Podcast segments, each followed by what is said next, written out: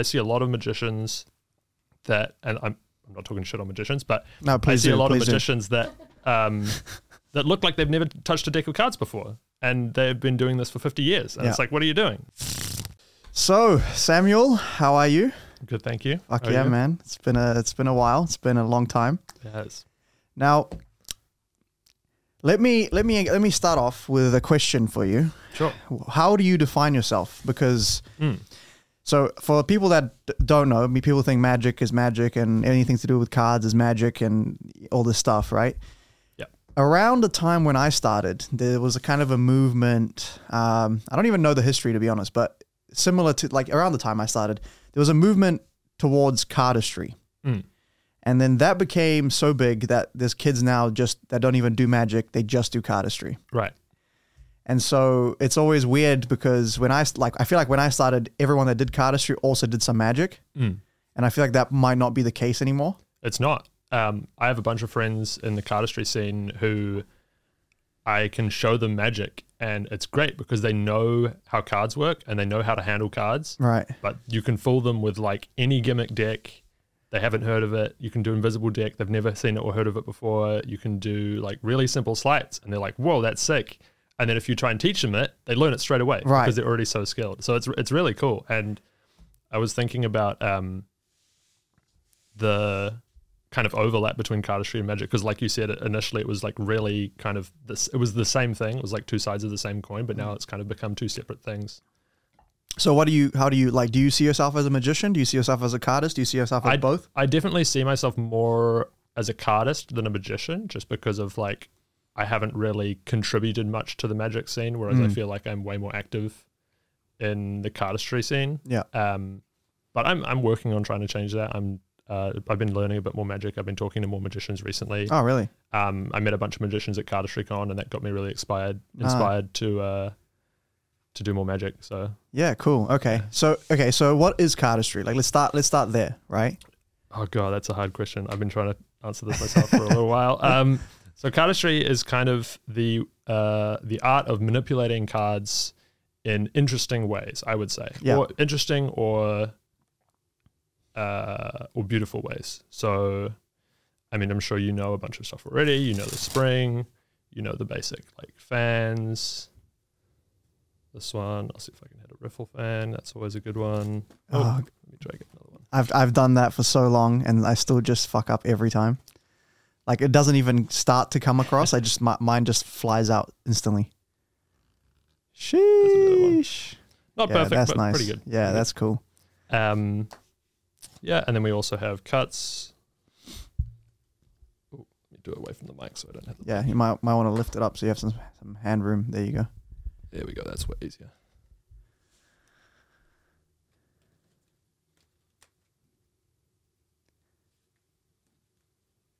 Ooh, There we go. It's a nice one by Nikolai. nice. Um, things like skater cut. Yeah. You, you've seen all the the basic stuff. yeah, before, yeah.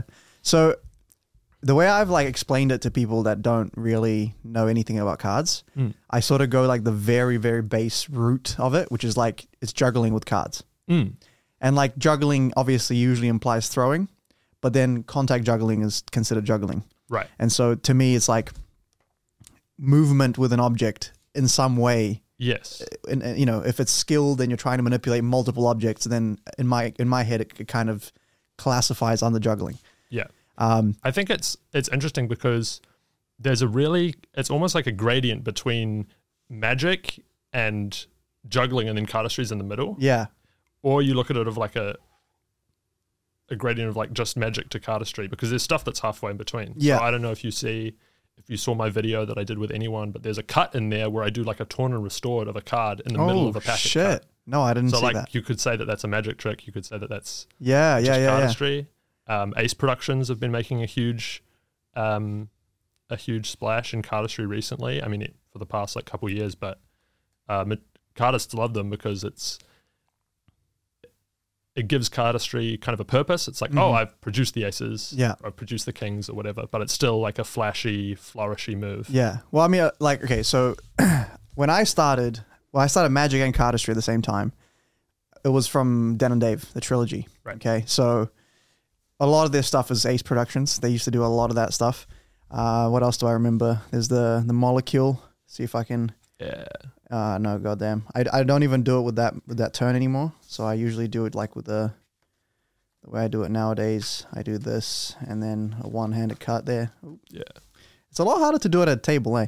Um, what else? Then I had this version of the Mm. skater cut, Right. which I like it because it's kind of a comfy cut. Yeah. I just find it like satisfying to do. Um, then I, I used to I used to come up with a lot of stuff um, that like I think is pretty average, but there's one. Oh, there we go. Jesus Christ. um, and then I think I remember the furthest I got, the hardest cut, and let's see if I can do this. I might have to do it standing. The hardest cut I ever made that I kind of got down at one point. Okay, wait. Let, let me get it down. Let me. I'll. I'll. I'll do it as many times as it takes. All right. Here we go. So we go across. There. Hmm. There. Fuck. Oh god damn it. Anyway. god, Cardistry's hard, dude. 100%. especially when you haven't done it in forever. But anyway, the point is that I, like to me, that's how I got into magic, right? Um, and Dan and Dave at the time, I don't know, like it's probably not the best place to start in magic if you're just thinking magic, Mm. but it gave me this foundation of like some cardistry. Like, yeah, I'm not like I'm not competitive or whatever. And I, I'm probably not going to go down as a cardist if I put like a fucking video out but it's enough to throw in in a fucking color change video and people are like whoa what the fuck was that you know Yeah. um yeah and like t- to be honest i've retained a lot of the stuff that looks flashy so like you know like this sort of like that to a layman looks really interesting because there's so much going on Mm. Um whereas maybe like a multi-packet cut might look cool but it's probably like there's a lot of things that don't seem as hard as they are Yes. right? And so I try to maximize the the like the impression that I can have. So under pressure, for example, Yeah. is a killer Great every move. time, and it's so easy to do. Well, Yeah. not easy, but you know, once you've once you've learned it, it's pretty simple. Yeah. I think cardistry, cardists and magicians underestimate how hard good cardistry actually is.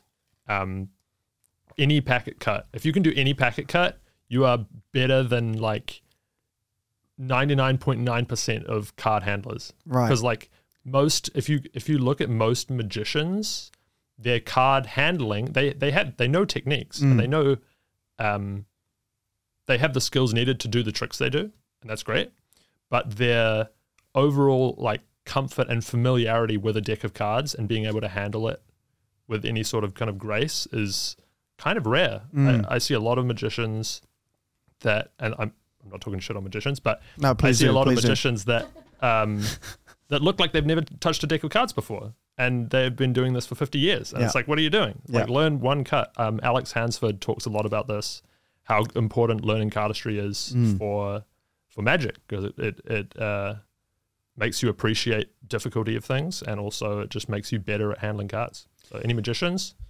Yeah, learn some cardistry. I think there's there's some styles of magic that rely on that sloppiness. You know, like a perfect Right. example is um, Lennart Green. at Green, Right. Danny Ortiz, Yeah, but but course. you almost have to be good enough to handle cards well. yes, to then have the the artistic like decision of I'm going to be shit at this to make it seem good. So I was watching um, some Tom Mollica. Do you know Yeah, Tom yeah, Mollica? yeah. of course. Um, Crazy fucking cigarette Insane. trick. right, but he's also I don't know the- if you've seen his card stuff as well, but he's Yeah. also like insanely good at cards. Um, and I, I know a lot of magicians do this, and a lot of magicians are great at it. But I just wanted to point out um, David Williamson also does this really well. But they have this really chaotic messiness when they're doing the trick, and then when it comes to the the revelation or Mm-hmm. the the final step, they're very and here are your four cards with very kind of they it's very intentful, Yeah, which I think is, is cool. the grace and the yeah. Well, that's the thing is that when you like, for example, uh, I think I don't even know where I, I learned this specifically, but I think it was like a Danny Ortiz idea of like if you do a if you do a full shuffle and and and then you're like. Yeah. Right, like that. That is, even if it was executed properly, Yeah. you're saying that I care about this deck a lot by my own body language. Yeah. Whereas if I just do a cut like this, and I just throw the deck down, and now I'm just talking to That's you. That's way more convincing than You don't even think about it. Exactly. Yeah. So there's a place, there's a time and a place, but at the same time, I feel like if I'm getting paid, I mean, as a magician, right? I do like corporate weddings, whatever. Yeah. If I'm getting paid however much of my fucking prices, Yeah. to rock up and do the same shit that everyone else can do at the wedding, I just feel like, why, Yeah. why am I here, right? So, you know, like the ability to show something interesting, something above the normal, Yeah. to me is like really important, you know? For sure. There we go. Let me get that right there. And you don't have to bust it out every time you do something. Yeah. It's just when necessary or when it would help the effect. hmm It's nice to be able to do that and have that that skill. And also to be able to show that you're um what's the word? Like reliable. hmm Like if someone's looking at you and they're like you're like, Yeah, I'm a magician, like do you want to hire me? And you're kind of going like this and eh, you know Yeah, yeah, that's not really gonna convince them yeah. unless you then do a crazy trick following that. I'll tell you what. I'll, cardistry helped me a lot more when I was younger, because if you're 13 and, and you go, "Hey, I'm a magician. Let me show you something," right?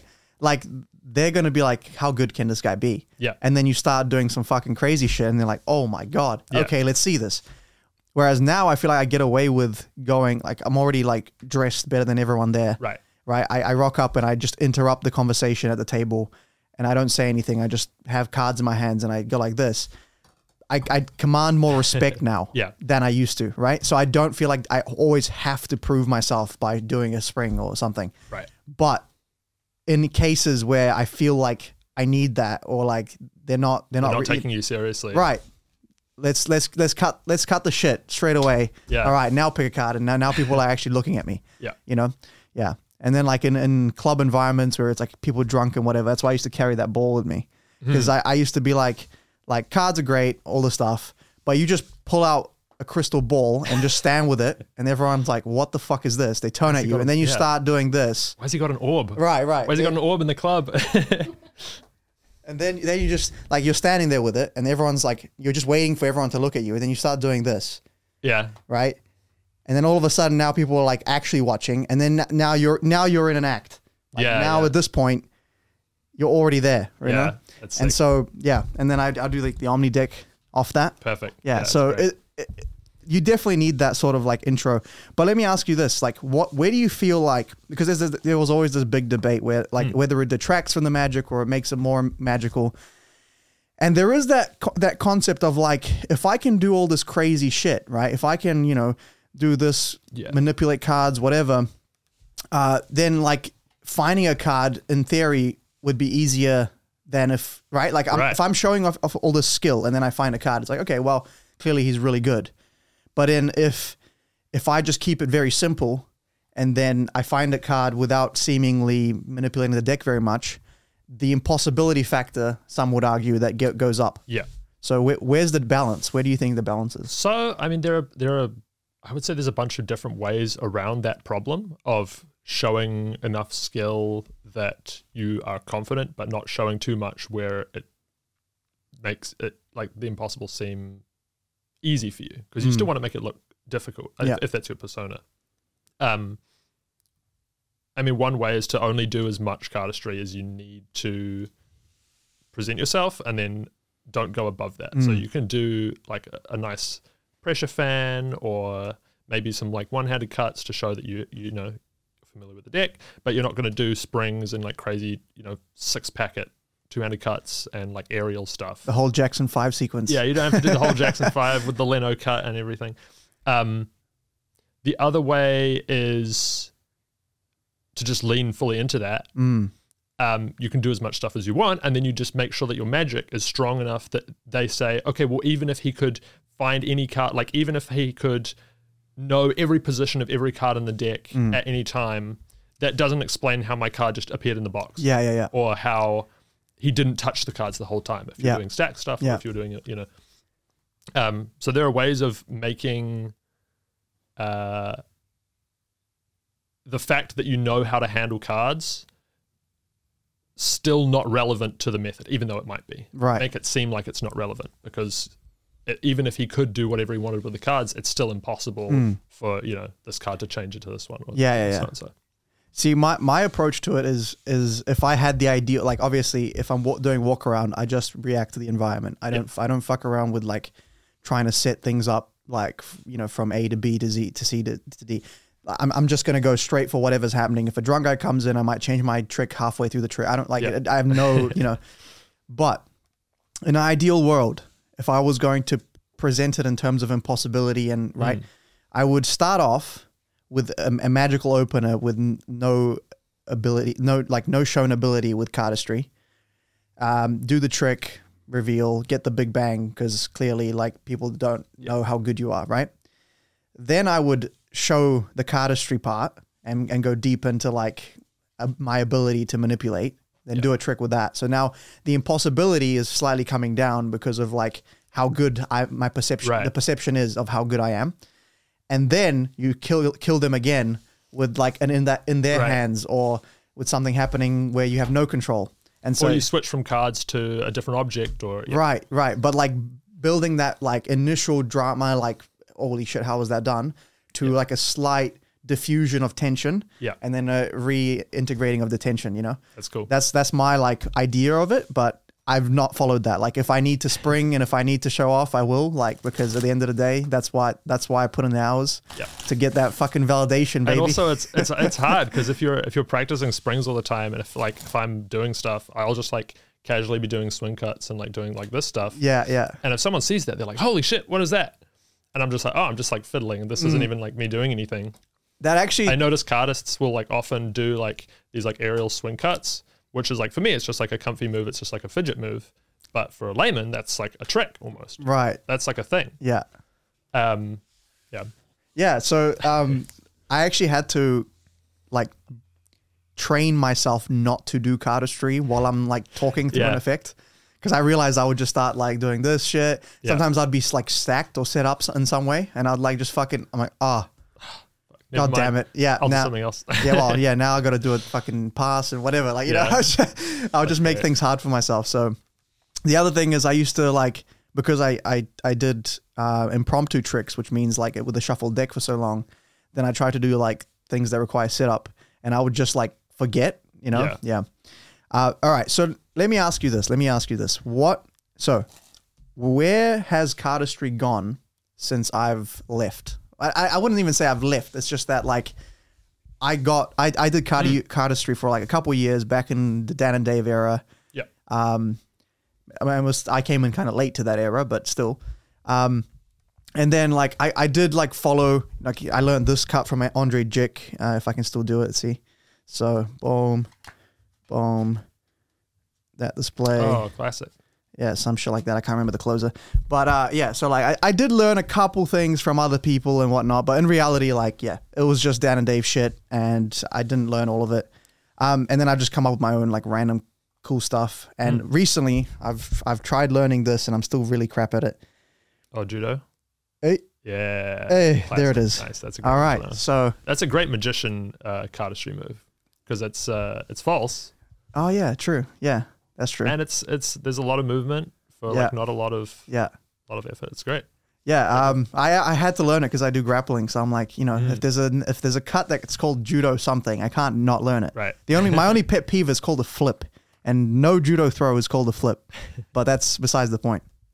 And if I were to put that into a judo, like if that was a judo move, most likely to me it looks like a like a standing seoi nage where you just like load them on your hip and just fucking boom. That's so clean when you do it. I can't do it se- seated. Like when when it's seated, the angle is just so weird. You know what I mean? Mm. Like that. Yeah. So this this and I'll make a point of this because this is super important for magicians and cardists in general and anyone that's like trying to learn stuff. I think the most important grip in cardistry these days, modern, is this here. Cardists call this kind of the pocket or like a low Ah. low grip. Is this like the L cut? Is that what you do for the L cut? No, No. this is but this is used in like a lot of different things and being able to get into this and hold this confidently is like really important. So like Ah. for judo flip, Yeah. when this comes over, this is held there the and because of that you have like so much movement of like where you can go with this hand. yeah. Okay. Um there's like a bunch of other cuts that use this like waves by Tobias. I'm not doing this justice. Um Says, says he says it as he does it perfectly. Yeah. so, uh, like almost every one-handed cut these days that comes out uses this grip in one way or another. Ah, okay. Well, that's like that was what I was going to say, right? So, what what like if you could talk about the fundamentals of cardistry, what am I missing? Yeah. Right. So, well, it's interesting because so packet cuts um, have are in a kind of a weird place where um, everyone's doing packet cuts Mm-hmm. And they're kind of very hard to get into now. I think um, uh, maybe get into is the wrong word. There, people are making packet cuts that are more and more complex and uh, have more and more moving parts than they ever did. So, like someone, uh, Leo, I don't know if you know Leo Flores, he put out a video very recently where, like, with a bunch of packet cuts and a bunch of great moves, like half the packet cuts in that video are like six packets, which is like a lot Jesus. And the rest are five. And there's like a few like three and four packets, but most of them are a lot. And like previously, making a five packet cut was like a thing. It's like, whoa, nice job, you made a five packet cut. Right. That's not easy. Yeah.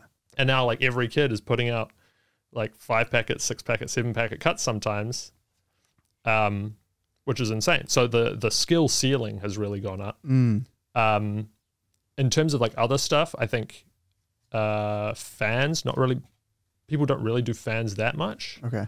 Um, aerials are kind of sometimes people do aerials. I feel like they There's- there's peaked. They cool peaked stuff. with that behind the head thing. They they did peak with the the behind the back flicker shot for sure. Yeah, which I Um, still haven't mastered. I, I know how to do the the like the shot itself ish, but I haven't got the angle yet. Oh, yeah, with a shot. Yeah, let's get it. there it is. Hey, missed it. what? You looked like you caught it. Okay, well, all right. That hit your the other one headphones. That hit your headphones. Okay, me actually do it because I can I can hit it. Nice. Maybe I can't. There it is. Close enough. Yeah, close enough. That's a that's a weird one because like I hate practicing. it. really hard. I I like I feel like if I put in you know like a week, I'd be able to like start getting it pretty consistent. But the like practicing it is so annoying because you're just constantly picking up cards. Yeah. So Yeah, no, it's it's a hard one. I think um, the other thing that's happened probably since you left is that there's this been really big uh, boom of like concept moves and Mhm. like um, more free, well, free form, less free form. I there's no real word for them, but like concept is like the best way of putting it. So like the Noel Heath style of kind of they're not a cut, they're not a fan, they're just like a thing that you can do and it looks cool. okay, Um isolations kind of fall into that. Ah, like okay. it's like a very weird niche thing and they're all kind of slightly different. I feel like Um, isolations. The first time I saw them properly was like Zach Mueller. They honestly, I think no one's done isolations better since Zach's like frozen uh frozen cards, was it? Yeah, Yeah. I, I don't I don't remember the names, but I remember seeing his videos like back in the back Yeah. when he was still like the doing that Theory Eleven show. Yeah. Yeah, Yeah, yeah, yeah. yeah. That that was at the time where like was peak obsession for me. I would watch every one that came out. Yeah. like you know, yeah. Zach's ISOs are still still the best. Um, no one really does ISOs. I think there's there's still some ISO stuff that people could be doing. But I've been I've been trying to learn them because I want to do like contact in one hand and the Omni ISO and the other oh, and do them cool. simultaneous. But I was That's I was trying last night and I was fa- failing really hard. It's it's so hard to like do like different directions while you're isolating two objects because Yeah, you're fo- you have to focus on the visual cues to isolate each corner or each you know like if I'm looking at the ball to isolate it, I'm looking at the outline of the ball. yeah, right. And so if- if I'm doing two objects and they're isolating different points, Yeah, that's I have to somehow like ba- you know balance my my vision. It's really strange. So I, don't, I haven't figured that out yet, but I will at some point. Yep. And yeah, I want to I want to do like a, a routine where I like I vanish. So I, I have the deck and I have this, and I like turn it invisible, Cool. and then somehow start like isolating both. Um, but I haven't figured that out yet. Have you seen? Um, there's a routine. I can I can send you it after Yeah. this. We'll show you after this. But there's a routine of a guy with um, some of these acrylic contact juggling Yeah. balls where he swaps them between uh, contact juggling balls and bubbles. Ooh. So he like blows a bubble, and then he like reaches up and grabs it, and it's suddenly a contact juggling ball, and he does like Oh, a that's sequence, cool. and then like boop, and it's back into a bubble, and then he, like, Yeah. it. It's crazy, Wow. crazy routine. yeah, th- that, that Japanese remi- guy, I can't remember his name. but Okay. I'll show you after this. it reminds me of uh, the Losander bump, bubble zombie. I don't know if I've seen You it. haven't seen that? Oh man, he he did it live when he came for the lecture, and it's insane. Like, so I'll describe it briefly because me and Dev were talking about this Mm. and like losing our minds dis- discussing it. But basically, like he he blows a bubble, and then the bubble starts floating, and it's like kind of like this big, right? And it floats away, and then he goes like this, and it starts coming towards him. And, we- and I saw I seeing this live, I was like, "What the fuck is this? Like, That's insane. how is that even possible? Right? And then he's kind of like he kind of just floats it, and then he puts. You've seen like zombie routines before. Yeah, yeah. So he puts like the cloth over the bubble, and it like makes the ball shape underneath the cloth, and then he like starts floating it for a bit, and then it vanishes, and like he po- like he pops it, so it like you know. Uh, That's so- and I've just like and like obviously the bubble zombie is cool in general, like just having the you know having a bubble covering it with a cloth. Now Mm. you're doing a zombie routine, but the the fact that he was controlling the bubble before the cloth. And then he does it, and it's still, you know, like it's just like such. It was literally like That's as ma- the magical, most magical part. Now, the annoying thing is all the videos I found online don't have the f- initial part where he controls Oh, the interesting. the bubble. Maybe he's done that on purpose. He's like, this I is don't know, This is one 'cause of those like little, I little honest- touches that. yeah, like, but I honestly don't think you could f- like. I wouldn't have figured it out unless. I, I have no idea how yeah, it would work. I would not have figured it out. Like even though it's stuff that we've done, like we've used before, yeah. um, it's just such a unique way of doing it. But yeah. So all right, so what do you so so what? Okay, so, So, yeah, you're so, saying to answer your question properly, cardistry right now is pretty sick. And there's a lot of cool stuff, and people are getting really good at it, yeah, and it's hard to keep up. It's just, it's just kind of grown in like every direction. So my my my uh my dream of becoming cardistry world champion is getting further and further away. Is what you're telling me, yeah. I mean, Yeah. same. bro? I'm gonna I'm gonna fucking just rock up to the next world champs with just like a Charlier, oh like that, and then I'll just be like, like, gonna get far if you're doing it like that. Yeah. oh man, I'm gonna get I'm gonna at least at least second place from last. No, um, I actually I think I remember watching the very first world championship that they like. I don't know Mm, who the, fuck. WKC with Yeah. uh, with Jaspis and Andrew and um, who else was it? How many is- and How many of them have there been since? Like, is, it- is None. that like a? Oh, okay. It's just one time. it was just yeah, that was just the one, and then I think there might have been two. yeah. I think there was one. The one you've probably seen is the second one, I think. Okay. If I'm if I'm remembering correctly, there's been a, other, a bunch of other competitions since. There's been like the Cardistry Con yeah. Championship, which is no longer running. There's been the Fontaine uh, competition that he does. Um, there's been there was another one this year for Card Club, which was like more of like a film festival where you Mm. just submit a video and then they Ah. just screen a bunch of them and then you know they vote on the winner That's which cool. is a really cool format. Um, I kind of like like I, I almost like cardistry co- uh, tournament like, competitions more than than magic competitions. I think. Hmm. Like, do I want to go on the record saying this? I think art competitions in general are strange and a little bit flawed because you're ranking for cardistry competitions. Yeah. They are judging the creativity of the competitors Mhm. over the skill. Right.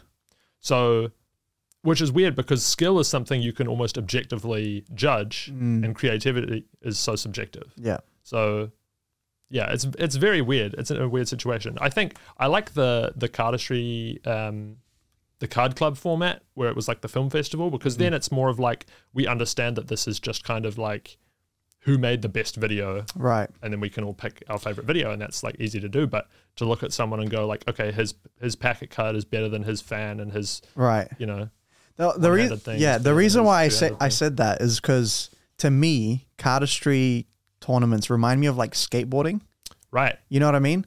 And it's like like almost like X Games. You know, people vote like Yeah, whatever, yeah. and it's like yeah, it's some like one might be harder, but one has more stees. right but the difference the difference is that for that kind of thing it's live Mm, and it's what trick can you hit right now yeah, that's true. That's true. and there isn't that doesn't exist for cardistry Like, Yeah. a lot of uh, cardists there are a few cardists that are really consistent Yeah. like really consistent like Didn't- any of their moves Who was can it? hit Who was it? It was a guy. I remember there was like this guy that put up a, a cardistry project on maybe Theory Eleven, and he like when he submitted the project to them, he like did a one take of every cut, Yeah, like sick. one together. I can't remember who who it was, one of the guys, but no yeah, idea. yeah. Sorry, just to But yeah, no, um, that's sick. So I like I've recently, excuse me, get that H two O in you. um, recently with cardistry, I've been trying to find stuff that's more consistent because I got sick of um, going to CardistryCon and people filming me and then having to sit there for like 20 minutes trying to get a decent tape. Yeah, So like I made this cut. Um, let's see if I can do it. Woo. Not a great one, but these are brand new cards. So yeah, yeah. like, I feel tricky. you. um, but you get the idea. So that one I like co- consciously made decisions in to make it more consistent. So I had a different closer, could barely do it, scrapped it, make a new one that's easier. hmm And I think that's something that's kind of coming back. I've seen a few other people do the same thing. Um, and then I've seen other people go the opposite direction. So it's like, whoa, this is crazy. This looks cool, but it's crazy hard. I'll do it anyway. Yeah. And I'll just hope I can get the take But in even one video. even Dan and Dave, like in their like jam foot, footage, like, you- they are very consistent. no, but even them, like I, I've seen videos of them like trying to hit Pandora, Right. and yeah, it'll yeah. take them a few, Yes. you know. Yes. And I mean, actually, it's they're- only they're all Dave that hard does moves. Pandora, right? Or Dan, or which Uh, one? I can't remember. Yeah, well, but like they have their own things. Like I'm pretty sure one of them doesn't do the Jackson Five, Yeah. and the other one doesn't do Pandora or some Yeah. shit. Yeah, which is also funny because it's like, I, I remember watching Now You See Me, Mm. and I'm like, oh, that's Dan, Dan, Dan, Dan Dave right there. Oh, those hands, yes, yes. like I Yeah, just yeah. instantly knew from the moves, you know. Let me see if I here. There's a cool move that's like really consistent, or like surprisingly consistent, Okay. and I want to see if I can hit this. Hang on, let me just. Woo. Oh, Hey, Right. so that on camera? Yeah, nice. good. I'll do another one just in case. Hey, show how consistent that's it is. really cool. Um, but yeah, moves. I think moves like that are really underrated in cardistry, where like a lot of people are trying to make the newest, most kind of intricate uh, thing Mhm. that's like creatively new, but is almost impossible. Hmm Um, so I have a video. Uh, I don't know if you've seen it. I put it out. It screened at CardistryCon, and I had a move where it's basically the same as like this thing, Yeah, but the card goes straight up, and then when I spring, it like bounces on the top of the spring, and then I catch it. Insanely difficult move, well, like almost impossible. yeah, Um, and I'd love to be able to do that consistently, and Yeah. maybe I'll I'll try and see if I can find something that makes it easier. But everyone's trying to find those moves, and there are a lot of stuff that's still consistent. yeah. That I think can be found, which I think would be Well, this was what my co- sort of thing was when I when I hung out with Shin Lim. Uh, I, I like showed him a thing and it worked first take, first Nice. time, not first, not first take. He wasn't filming. First time, he's like, "Oh shit, let me see that again," and he like pulls out his camera. I'm like, "Oh god." so now like we're just sitting in fucking Zara or some shit, yeah, like thirty times, just dropping cards, and he's Yeah. like, "Next, ne- right?" So. I have like a consistent version, which my hands, I, I- I fucking wax my hair, and now my hands are all fucked. I might have to wash my hands. But so this is the this is the consistent version, nice. right? So that's that one. Uh, yep, cool. And this is the inconsistent version. Let's see if I can get it. Sick. There we go. I think it's very funny. I think we talked about that move or something similar was to it, it. actually now that I think about it, you told me to throw it. Yeah. You told me like, what Yeah. if you threw it in a way that doesn't? Yeah, that's actually your idea. I just realized. So thank you for that. I totally forgot that you told me about that. Yeah. So, but that one was like at a. It was at a point where like I had just got got it like st- it just started working for me. Mm. Like you know what I mean? It was. I'm, I'm like I've done much more work on it since, and it's still not very consistent. So at that point, it was fucked. yeah. Like it was just like yeah. I remember when you first showed me it, you were like, yeah, I'll maybe make this work sometime. yeah. Like, Um, okay, so if I were to, is there still that distinction in cardistry of like comfy cuts and like, G- Hmm. like because I, I remember for a while, at least for me, I, I had this thing where it's like something could be cool, but it was too like yeah. I don't know, it was too robotic or something, and it, just didn't like you know what I mean. Like if it was too much movement, too much this, too much that, I wouldn't like it. Yeah. I would have preferred things that I just feel right to do, which to me this one just Yeah. like it just closes so comfortably. Um, and like yeah, I've seen that term before, the comfy cut thing. Is that still a thing? Yeah, somewhat. Yeah. Um, kind of goes back to what I was saying with like consistently, because uh, consistency, um, where anything that you can do consistency can can't speak anything that you can do consistently Yep. will be comfy to you most of the time, right? Because if it's not like if it's not comfy, then it's going to be hard to make it consistent because you won't have that like intuitive knowledge. Um, that being said, there are a lot of moves that feel really weird to do, and I wouldn't say are comfy, but are still doable, and they become comfy over time. Ah, okay, interesting. Um, this cut is oh, the mic again. So, um, this cut, if I can do it, is like notoriously difficult. Uh, I mean, now probably not today's standards. It's not that difficult, but like this was probably when did this come out? 2013, 2014, around that time. Um, uh, you got the first take, so we use that one. But um, that cut like is kind of comfy nowadays by Mm. today's standards because now people are doing all this stuff where they have packets like this or they have like packets gripped between like these fingers Right, and it's right. like insane. Um, just mad stretch. mad, yeah, mad like finger breaking stuff and um, yeah, but there like there are definitely still a lot of people that only do kind of comfy moves, um, only do these like kind of nice flowy Yeah. stuff. there's Um, one. There's one uh, dude I follow on on Insta, and I'm pretty sure like all he does is like these like flowy yeah, those things. Is it the f- Yang? yeah, I think so. Yeah, yeah, yeah. And I'm just Yang's like, great. Jesus Christ, it looks so nice. Yeah. Yeah. So okay, so if I were to get back into it, what Yeah. would you recommend that I learn? Mm, Like so what, like like to to build a base, right? Like what Right. what's my like my my one handed cut stuff is really trash. Uh, I can't even do a. I, I know you tried to teach me a revolution cut one time, and I can kind of get it, but yeah, it's it's fucking Almost. rough. It's rough out here in these streets. It is rough. So I was talking to Morris actually. Do you remember Morris? Yeah, yeah, yeah, of course. Yeah, he's, Um, he's coming on next week. Oh, awesome. Yeah. That'll be fun. Yep. Um, yeah, so I was talking to him a couple of weeks ago and he said that he wanted to do the same thing. He was Mm. like, I want to get into more cardistry stuff. I want to like get better at cardistry in general. What should I learn? And it's weird because a lot of people, and I was talking to some people at Cardistry about this as well, but a lot of people aren't making tutorials really uh, these days because all the basics are have already got tutorials.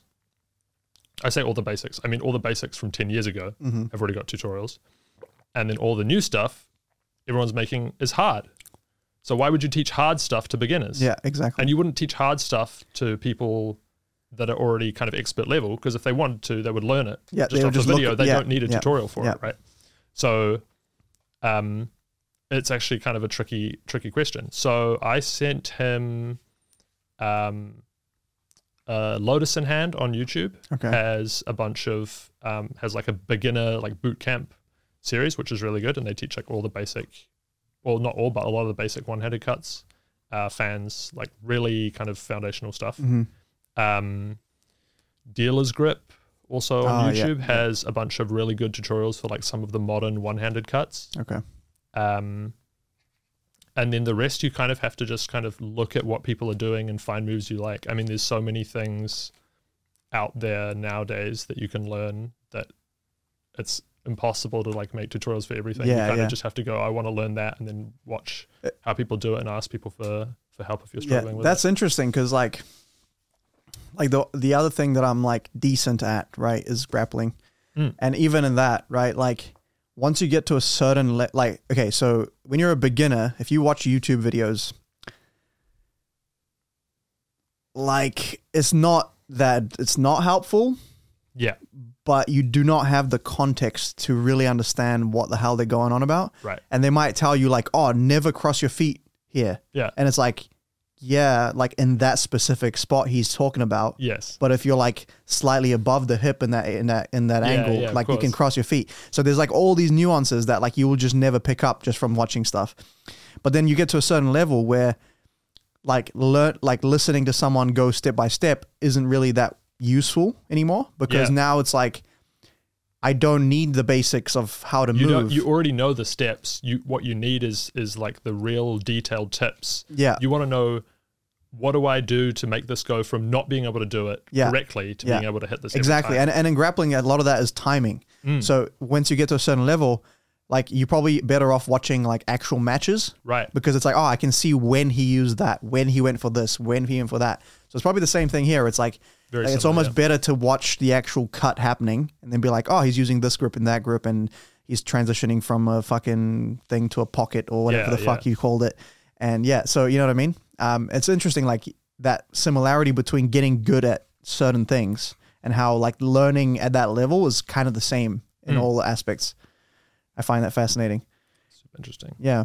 Um, so let me let me uh, let me think this through.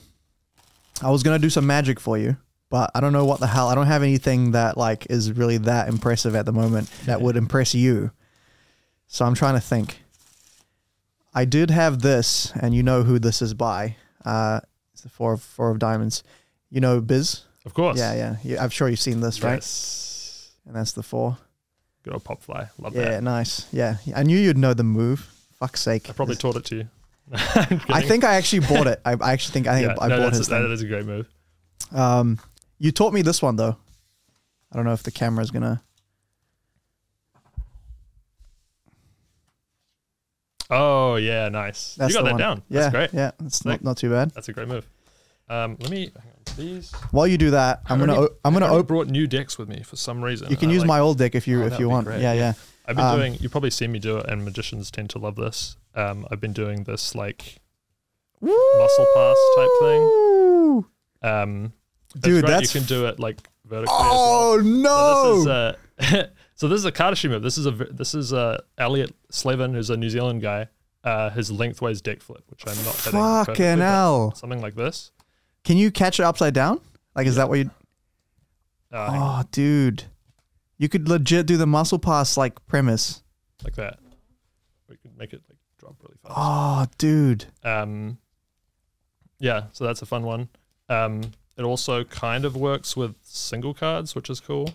Mm. Um, and what's interesting is if you have uh, a single like this, because it's lighter, yeah. you can make it jump way further, way quicker.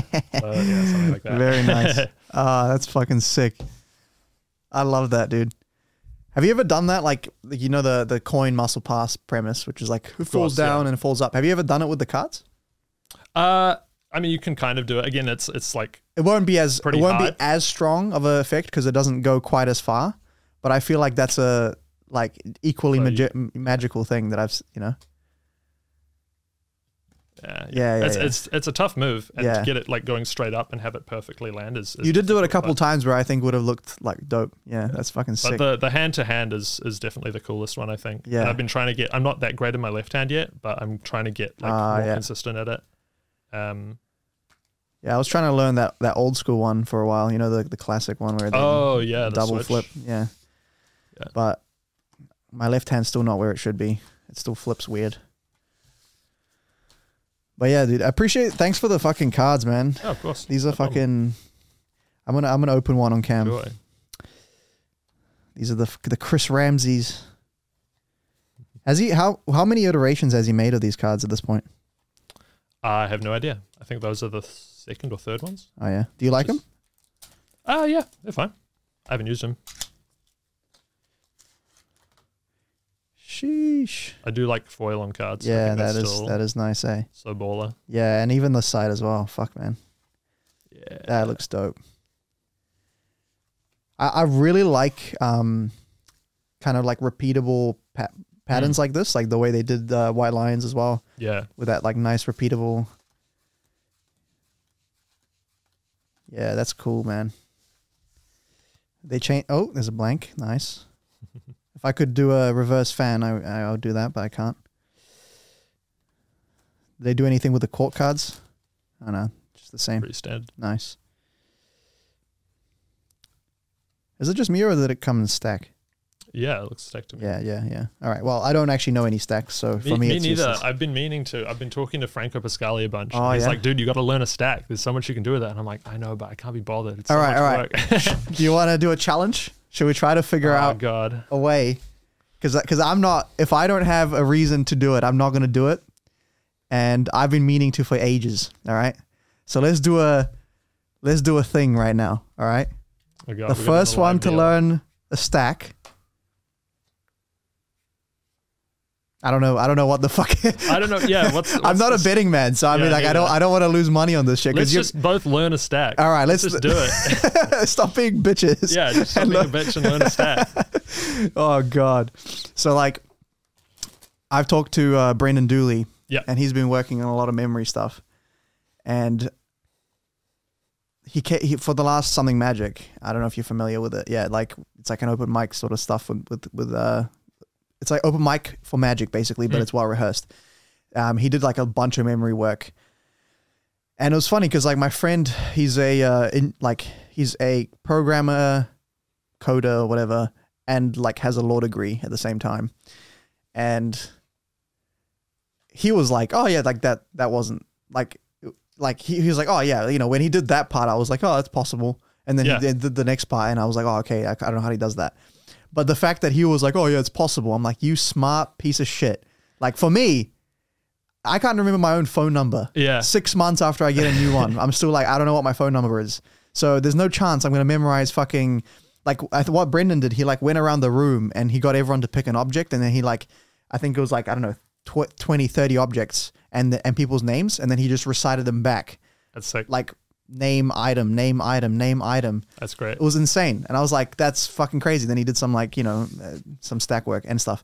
Um, but yeah, my, my friend was like, "Oh yeah, that first part was like doable. Like maybe I could do that." And I'm like, "You fucking like, there's just no chance for me to do that." Have you ever done those like um those online like memory memory like test No, things? no. It's like the monkey problem or the monkey test or something. Oh really? where No. like um it's called that because monkeys are supposedly better at it than people Oh, are. is it the one it's where- like the dot and you have to memorize the pattern? yeah, or that. like- but the monkeys that do that is uh, they're fucking insane though. Like Oh yeah, Like, they're cracked at it. it just But, like, fucking like it just flashes on the screen and go, yeah. and then it's done. And I mean, yeah. I mean, maybe if you like did that for like a year in practice, you could probably do it just as good. But um, yeah, I I've done those, and I'm like, my memory's so garbage. so But that's like short term short term working memory. I feel like that that is slightly different to like something that you can then access in the next ten Yeah. minutes. Like that that to me is the a way different skill. Yeah. You know?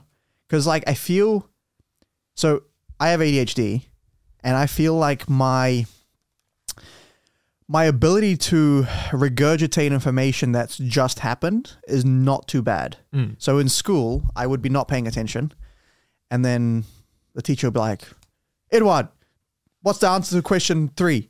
You know, and I would just like replay in my head yeah, like what the teacher just said, even though I wasn't paying attention. I was like half listening, so I'd be doing something else, probably playing with cards. yeah, same. And then and then I would look up and be like, uh, and then I'd have to like replay the last Yeah, 30 yeah. seconds and then I'll just like straight up say what it was. And then the teacher would be like, oh fuck, like I can't, I didn't catch him out, you know? Uh, and that would happen all the time.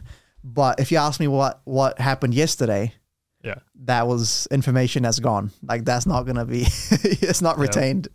Yeah. So I, I struggle with like the the longer term aspect of it. And like I I got one of those Mnemonica apps to try to Mm. memorize a stack, and I think I got to like cards number six over a couple days, and then I just like didn't practice it. So then I just forgot everything. But like I only learned six cards in like a, two days. So Have you tried the method where you kind of attach like a memory or like a an image to each card? So like um I mean I can't think of an example, but like you have to memorize a card, Queen of Hearts. Mhm. Say it's uh, like whatever number and you go, okay, I'm imagining like a queen uh at age 36 and like she's got a huge crown on and it's like such a weird image so you Mm. remember okay yeah queen of hearts is at 36 or like Yeah. something like that there's yeah, there's, so there's that linking it to like a visual cue, and like you make every aspect of it Yeah. very preposterous so that it sticks in your head. Um, I've played around with that. I'm, I'm still not like. The hard part is remembering the image as well. Yeah, like yeah. like e- even though you can come up with an image for it, It's like actually Gotta remem- memorable enough. yeah, actually remembering that. And then there's the other one, which is like the memory palace, where you you work Right. walk through that like 3D spatial Yep. room, house, whatever that you know, and there's things in different places. But I struggle with like, okay, let's say I do that, right? How do I know where number 35 was? Like, I can't find my own fucking socks in the morning, like in my house. like, how am I going to remember these Right. supposed items that are all over the place? You like, uh, you know? So, yeah, it's for me, it's like the execution of those things. I struggle. I struggle with. So I, I'm going to talk to. I'll have Brendan on eventually, and he'll probably walk me through step by step how to create a memory palace and stuff. Yeah. But yeah, the memory shit. I like to pretend I have a good memory, and I do. All I this, don't pretend. I do all the sleight of hand shit. Like, yeah, I'm, I'm memorizing the deck. Meanwhile, you know, I'm just like full shuffling and doing all this Yeah, other shit. yeah. Yeah, no, memory stuff's cool. There's a lot of really great tricks that I've seen that use MemDeck, so it would be it would be nice to know so I can Yeah. learn them. But Yeah. And I'm at a point where like I kind of want to add more variety in my act. Mm. So that would be one way, but it would still be using cards. So I'm like, okay, I can put all this energy and learn more card material, right, or I could learn the chop cup or the, whatever else, Yeah. you know. So it's like, okay, let me let me kind of branch out for a little bit, and then at some point I'll probably learn a mem deck eventually. yeah, and that's that's something that's interesting about Magic that I've seen people talk about as well is that you can get really far on very little with card magic and Yeah. just like you don't really need to know any sleights if you don't want to. Yeah, But learning sleights is fun, and Yeah. being able to do sleighty stuff feels good, and being able to like kind of earn the response you get. If you go into a, you know, if you go up on stage and do invisible deck and like, um, what's the what's the one with the the short faces where they're all the same card? oh, When you Svengali. Bengali, thank you. If you just do like gimmick decks and like self working tricks and you don't even have to think the whole time, power to you because you are like the smartest magician alive and you're going to make so much money. but like, I couldn't do that because it's not fun because Yeah, like you're yeah. not challenging yourself, you're not earning that, you know, response you get. There is, Um, yeah, there is a challenge of like, how do I present this in the most effective possible manner, and that sure. can be fun. And don't get me wrong, like, I've, you know, when I do gigs, I, when I at least when I used to do like, uh, nowadays I probably do more more different stuff as well. But I used to walk in with two normal decks of cards, just in case one gets like Mm. damaged by beer or something. Because Right. I used to do like holy moly in these Smart. bars Yeah, and yeah. nightclubs and stuff. And then a sharpie, and sometimes I'd have my my contact ball with me. Sometimes I wouldn't. That was my whole thing, and I had Yeah. like a you know like a real man's wallet, whatever. Yeah, Yeah, yeah. yeah. So card to wallet stuff, and that's it. That's my whole thing. And I would do very simple stuff. I would do three card Monty to two card Monty, ambitious card, like just you know like standard shit. Not Yeah. nothing too crazy, like sleight of hand wise. But because I did it so much, I got better and better at presenting the same effects. Right. And like for example, like you know, two card Monty. A lot of magicians be like, "Oh, it's a sucker effect." Yeah. Right. So it's like, okay, how do I do this supposedly like bad? Like it makes the spectators feel bad. How do I do this without making the spectators feel bad? Yeah. How do I find a way to present it where I'm on their on their side? Yeah. Right. And so like that's that like that part like that challenge to me was fun. Mm. But after doing fucking ambitious card for like three thousand times, you kind of like, all right, let's let's let's put it up a notch, right? So it's funny because I used to do, I used to like present. I actually this was my face up method, right? Um, just like a straight up, Nice. right? Um, and then I I went. So that was like when I was having fun with sleights, like trying to see if I could get away with it and blah blah blah. And then I went, wait, that's not actually the strongest way to do that. Yeah. Like it's actually a lot stronger for me to just go, okay, ten of spades. Um, we'll, we'll take it, we'll take it and bend it like this, yeah. This this thing is is crazy. and then Like- now you see the bend in the card, right? So when I put the, the deck on top, you see the exact moment that card, so strong. comes it's to the so top. good. Like, and like that kills, kills. I've I've done that, and that that gets like better reactions than like any like triumph or like anything. Yeah, it's I- so strong. I did my whole set one time. It was actually for uh, one of the guys that uh, that does my FM, uh, Jordan, I think his name is. But yeah, I was, I was I I performed my whole set, And then then I do this at the end. He's like, "Oh, show me something else." I just do that by itself, and he's like, "That was the coolest thing you've ever done." Yeah. I'm like, "Fuck." Yeah. Yeah, but the thing is, then I did that so many times where I got bored with that because I'm like, okay, I know it's strong, I know I can get away with it. So now, now I'm like, I'm like, okay, I'll meet you halfway. Right. I'll Right. still do something fun for me, but it's like a little bit, with that. yeah, a little bit better. So this is, I mean, I'm sure you know exactly what I'm doing, but the ten goes about halfway, and then you see the exact moment that card Nice. comes to the top. That's clean. So yeah, that's uh, that's like my my go to now if I feel like having fun Yeah. And then I'll do the that one if I if I just want the Don't strongest possible effect. Yeah. And I I'd care more about the effect than how my my own enjoyment. But there's a lot of that where it's like I'm just doing this for me at this point. Yeah. Yeah. Yeah. I think self-indulgent magic is underrated. Um, there's a, I do, um, I, I like threw half my deck on the floor when I was doing the the flicker shot. Yeah. That's fine. Grab it Um, if you want. I'll I'll Oh no, it's all right. I'll just do this Okay. with like two thirds of a deck. But um, have you seen the Open Triumph? Dani DaOrtiz. Yes, yeah, it's great. Yeah, I've been doing that a lot. Yeah, I can, show me. I, can give it a go. Yeah. So you know the the idea of the triumph is um, you take like half the cards and you shuffle them face up into face down like Mhm. this. You can tell it's a real shuffle because you can hear it and because you can see it. Look, face up, face down, face up, face down, face up, face down, face up, face down, face up, face up. Not a perfect shuffle. There are some Yeah. blocks, but mostly uh, every other card face up, face down, or like this. Um, and the effect is that you take a card, you put it in the center, and then with just a wave or a magical gesture, every card turns face up except for the card that you picked, right? Which is sounds pretty unbelievable, but we'll, we'll give it a shot. So, um, is there any card there that you like the look of? Just name it, and I'll Uh, two of clubs. I think two of clubs. was that one? Yeah. That one. Yep. Perfect. Um, I will put the two in the center. Is that the center? Not really. It's hard with a smaller deck, but Yeah. Nice. there you go, in the center. So now the hard part, which is we have to do the magical gesture, and then every card turns face up except for you. Is your that on camera? Yeah. Cool. Perfect. Every card turns face up except for one in the middle. With any luck, that's your two of clubs. Two of clubs, baby. Yes. So, Ivan, which is uh, my, the second episode of this podcast, and my best friend, we started Magic together. Started we both we both chipped in for the trilogy Sick. and like bought it, and we were like sitting in front of the DVD player, like watching it and practicing and trying to do this.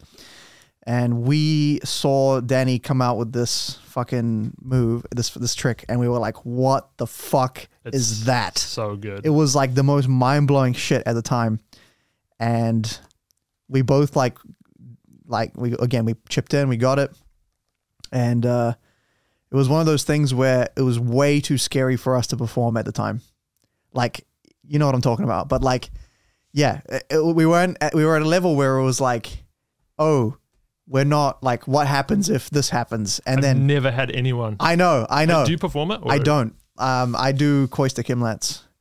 Um, Also great. version. Yeah. Um, but I have to redo. So yeah, there's a couple things that I realized about doing it at a table.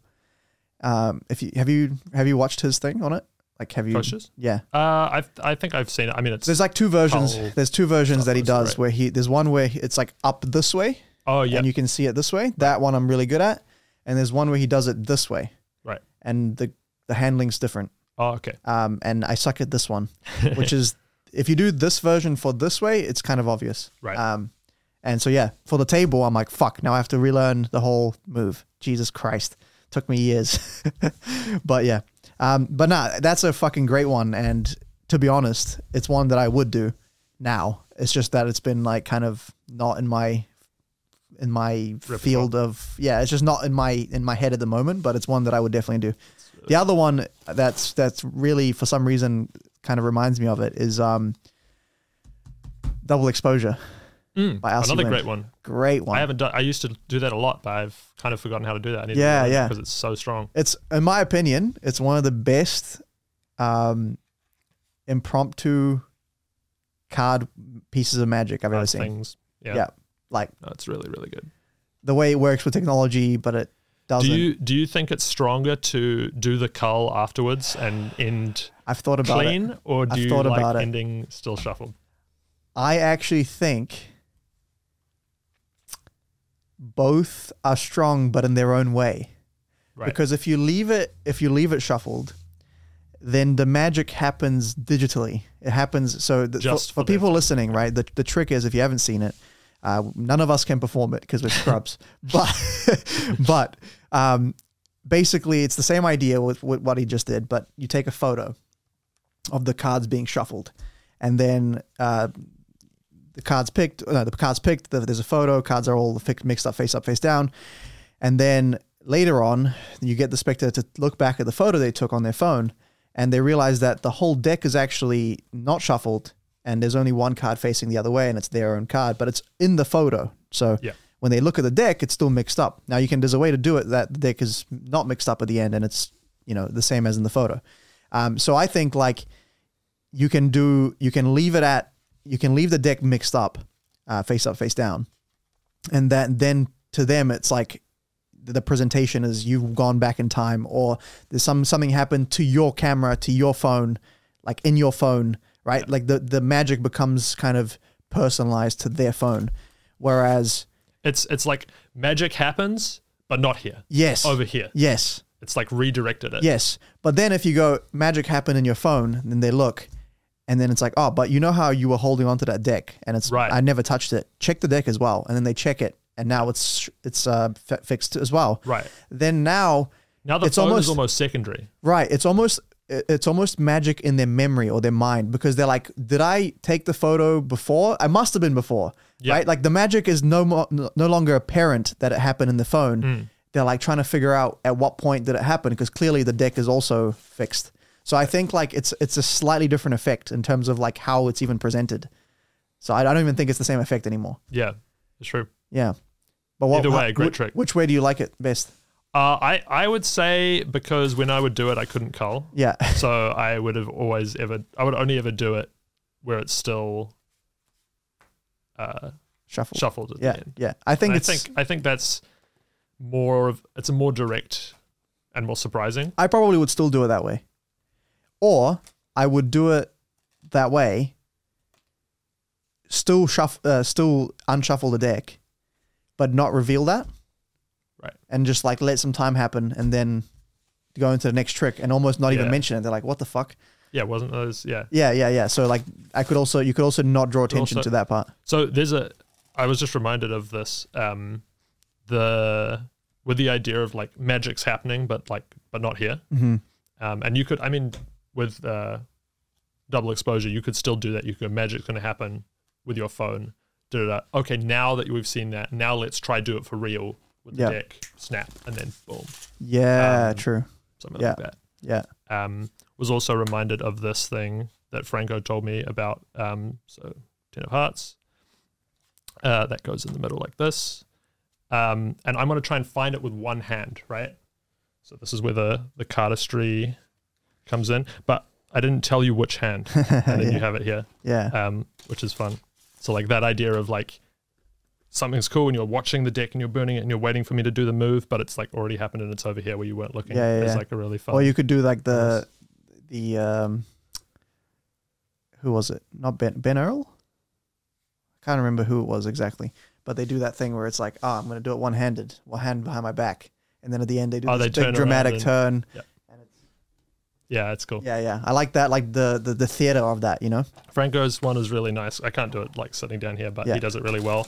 And he just goes like this Ah, yeah, yeah, yeah. and just stares at them, and it's really strong. He's a really good performer. He's I like just from what I've seen. Uh, when I when I was at Cardistry Con, we were at a bar, and he was there was like some random drunk guy there, and he was like, "Oh, let me show you some stuff," because the guy was like, "What the fuck are you guys all doing? Like Yeah. shuffling cards and stuff." And he was so uh, confident and consistent, and he was just like, boom, boom, boom, boom, hit after hit, Yeah. just like destroying this guy's mind, and. He, you could tell he'd clearly done a lot of tricks for drunk people because he knew to like reiterate every single point like Yeah. four times Yeah, so yeah, they remembered it. And he's like, yeah, amazing. Really great to see him perform. Yeah, that's that's that's how you know you've been working out in the fucking clubs. like it's just like it's legit just drunk people management. Honestly, Mm. people go, "It must be so much easier performing for drunk people." It's like n- no, because drunk It's- people aren't. They're, they're not. They're not like I don't. I don't know what you're gonna do because you're you're you're so er, like er- erratic. Yeah. Like I don't know. Like a, a sober person, yeah, a sober person, it's like, okay, he's probably going to look at my hands. A drunk person might go, bro, I'm telling you, and then like looks up at the wrong time or whatever, right? Like, so I actually find it much more difficult with drunk people. It's easy to fool drunk people, but it's hard to impress drunk people. It's hard to manage a group Right. because the attentions, as I said, like it's when it's when people are sober, it's just you know w- what the general response and the general reaction and the general like Right. potential possibilities. The branches open up. The branches of what can happen open up when people are drunk. You know, and like a drunk person might come through the thing, and now all of a sudden they're having a three-year reunion when they're all drunk. Oh my god! so-" And you have to like figure out, okay, do I like restart the trick because now like no one's even paying attention? Do I keep going? Do I try to do something to draw everyone's attention back? Like, yeah. there's all these things that can happen.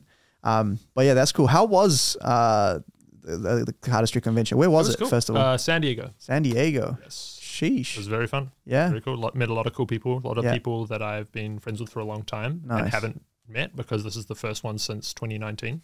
Yeah, makes So, sense. Yeah, it makes sense. so like a bunch of people that I've met online since then, been became good friends with, and then finally meet in person is Nice. always, always a great great feeling.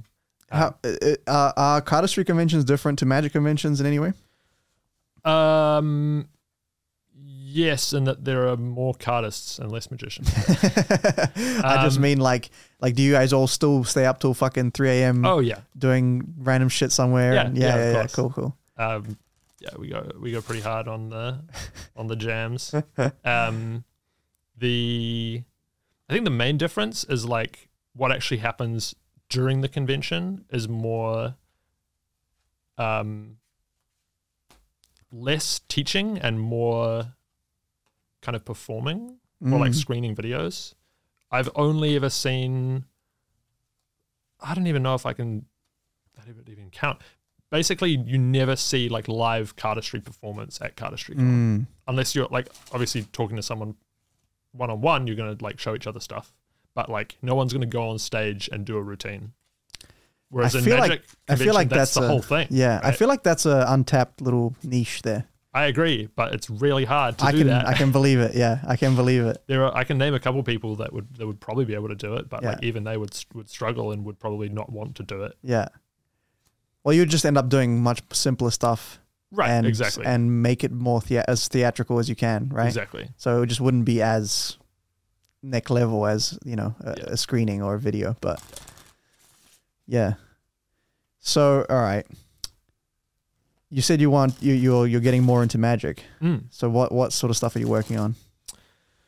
Well, I've been trying to come up with some like sleights of my own, a lot of cool like color changes I've been trying to find. It turns out it's really hard to make a good color color change because all the good stuff's already been made. Yeah, yeah, You can't make the paintbrush change Yeah. because it already exists. You can't make, you know, the duck change or whatever. Um, It's all about yeah. I mean, the way I the way I developed anything really was always like an existing color change. Yeah.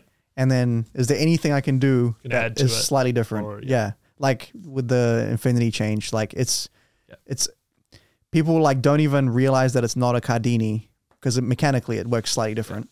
But like yeah, right? Because it's So it's a. Cardini, but it's not. Like there's a little bit of an extra thing happens to be able to do it repeatedly. I've been playing with this thing. I don't know, like the angle for this for the camera's going Yeah. to be going to be garbage, but we'll see if we can get it. Um, like this thing, like that. Ooh. Um, I've never seen that.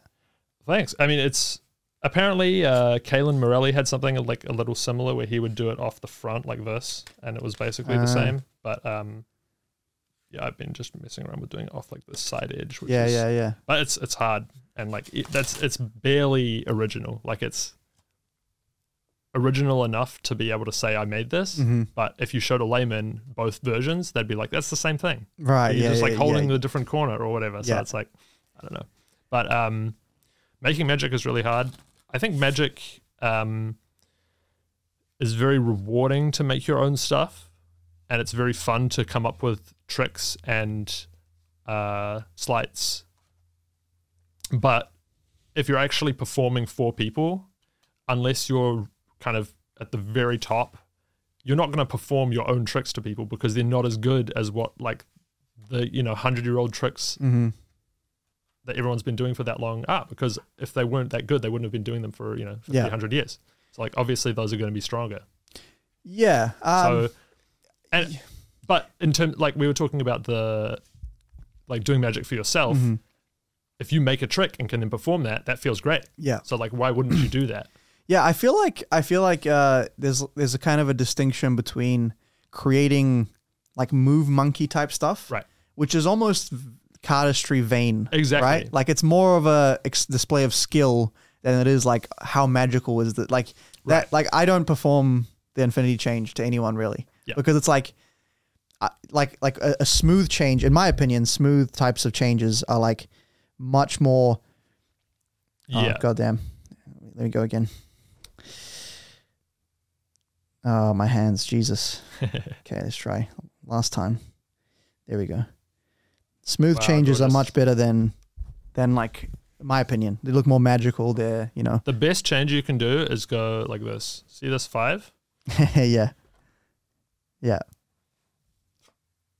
Now it's the nine. Like that's that's way stronger than any color change. Yeah. Especially like if you put it on their hand and blow on it or like do something. 100%. Yeah. Um, like you can do the duck change or do like any like visual thing, and they'll go like whoa, but it won't be as memorable hmm because there's no like suspense around it. There's also that that time di- like time. So when you when you do that that one you just said right, like you have that time misdirection where the longer you can you can separate the act of when the change happened Yeah. to when the reveal happened, but it still makes sense. Like you're not obviously just dragging it on to drag it on uh, drag it out. Then it's much harder to backtrack and figure out like even when it happened. So if you can't even figure out when it happened, by definition, like the magical moment will be stronger. Because even if you don't know what happened, in a color change, you go, that's when it happened. So, So, um, Franco showed me a really cool thing with that, and I'll see if I can hit it. So two of diamonds. I place it on the back of my hand, nice. and it flies through the air and lands in the other hand, and in midair, it changes into the Joker. That's cool. And so like something like that is really cool because because of that time restriction, like you said, they don't know when it happens. So you can literally say, "Oh, it happens right here in midair," Yeah. and they'll believe that. They go, Yeah. "This is the point where it changed." I don't know how, but it went from this hand to this hand, and halfway between them, it turned into a Joker. yeah, And like, that's a cool one. stuff Yeah, like that's that a is- really is nice really one. Cool. Yeah. So, um, yeah, I was I was on some some train before, but I can't I can't remember what I was saying. Something about. Oh yeah, so yeah, so like there is yeah the idea of coming up with stuff. sleights, Yeah. right? Um, and that's cool, uh, but it's, as I said, it's move monkey stuff. But then like you come into the the creativeness of like acts, Mm.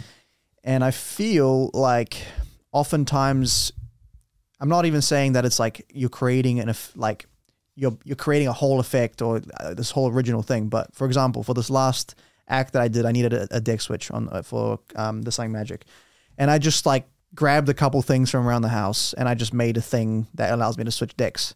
And I don't know, like I'm sure it exists. There's no chance Yeah. I came up with it, but I didn't look at any like I I, I Yeah, just knew I needed made- something Yeah. and I made it to my own specifications. And like, according to Dev, and I believe so too, it was like the cleanest deck switch we've both ever seen because it was motivated in performance. Right. Like there wasn't a point it was where a sleight made specifically for one purpose. yeah, it was a really well. gimmick slash everything Yeah, that yeah. made yeah, and it worked exactly for the circumstance. And I, don't, I wouldn't say it's a creation of mine because I don't even know if it ex- like I'm pretty sure it exists. It I mean, if you made it, it's a creation. It's just whether or not it's yeah, the original. first one. Yeah, sure. Um, but in that sense, like I feel like that's very performable because I created it for this moment in this act, if that makes Right. sense. But as you say, like if you're trying to come up, reinvent the wheel and come up with a new way to move cards around, good luck. You know, Yes. yeah, like it. it in It's really hard. Some people are still doing that. I'll, I'll show you a video later um, of a guy called Jack Patton who put a video out where it's just all new color changes, shoot, and they're all there's like a bunch of snap change variations, which Let's I'm sure you'll like. we'll put it on the screen. Yeah, dude. Yeah, yeah. I'll Look, look it up. Got to got to bust out the flip out Yeah, the flip phone. How satisfying is it when you just fucking hang up on someone? You go, I'll do it for the camera. Listen. hey. Oh, it's so good. Um, You just need a you just need an angry ex girlfriend on the line, and then there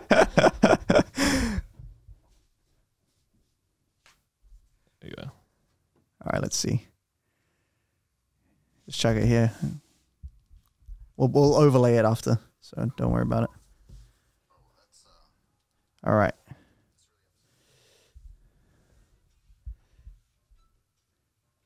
Holy fuck! What the sh- what the fuck was that? Right.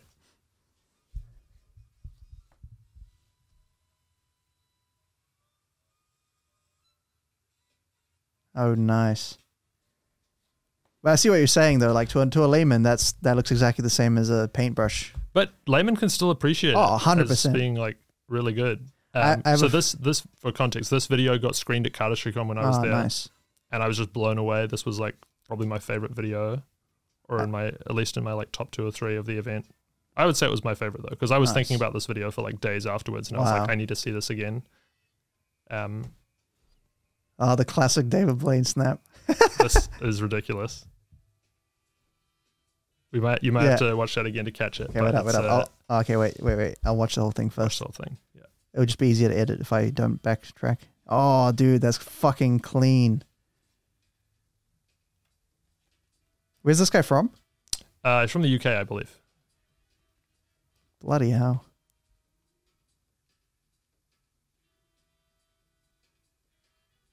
I'm like, what? I was trying to figure out where the fuck that was going. Nah, dude. This some bullshit.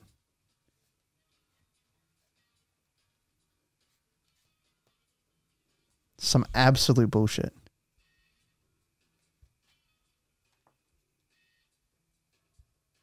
Bro, I had I thought I had snap changes, eh? I ain't got shit. Oh, nice.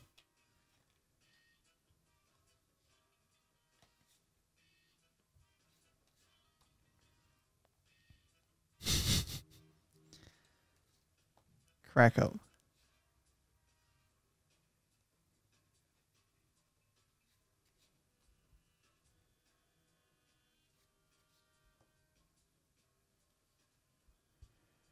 How good could fucking Cardis be, dude? In Magic, I mean. If you just fucking I think I would love to see more artists pick up magic and just totally like destroy the scene. it's actually insane.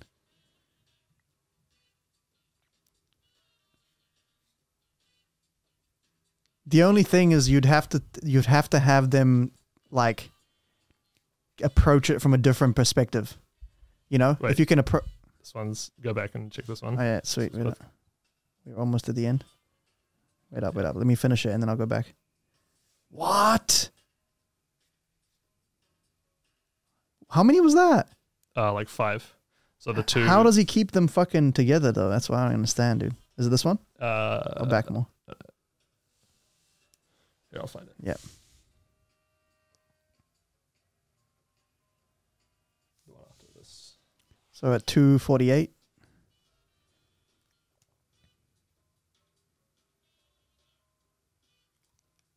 what the fuck? That's ridiculous. What was that? I don't know, dude.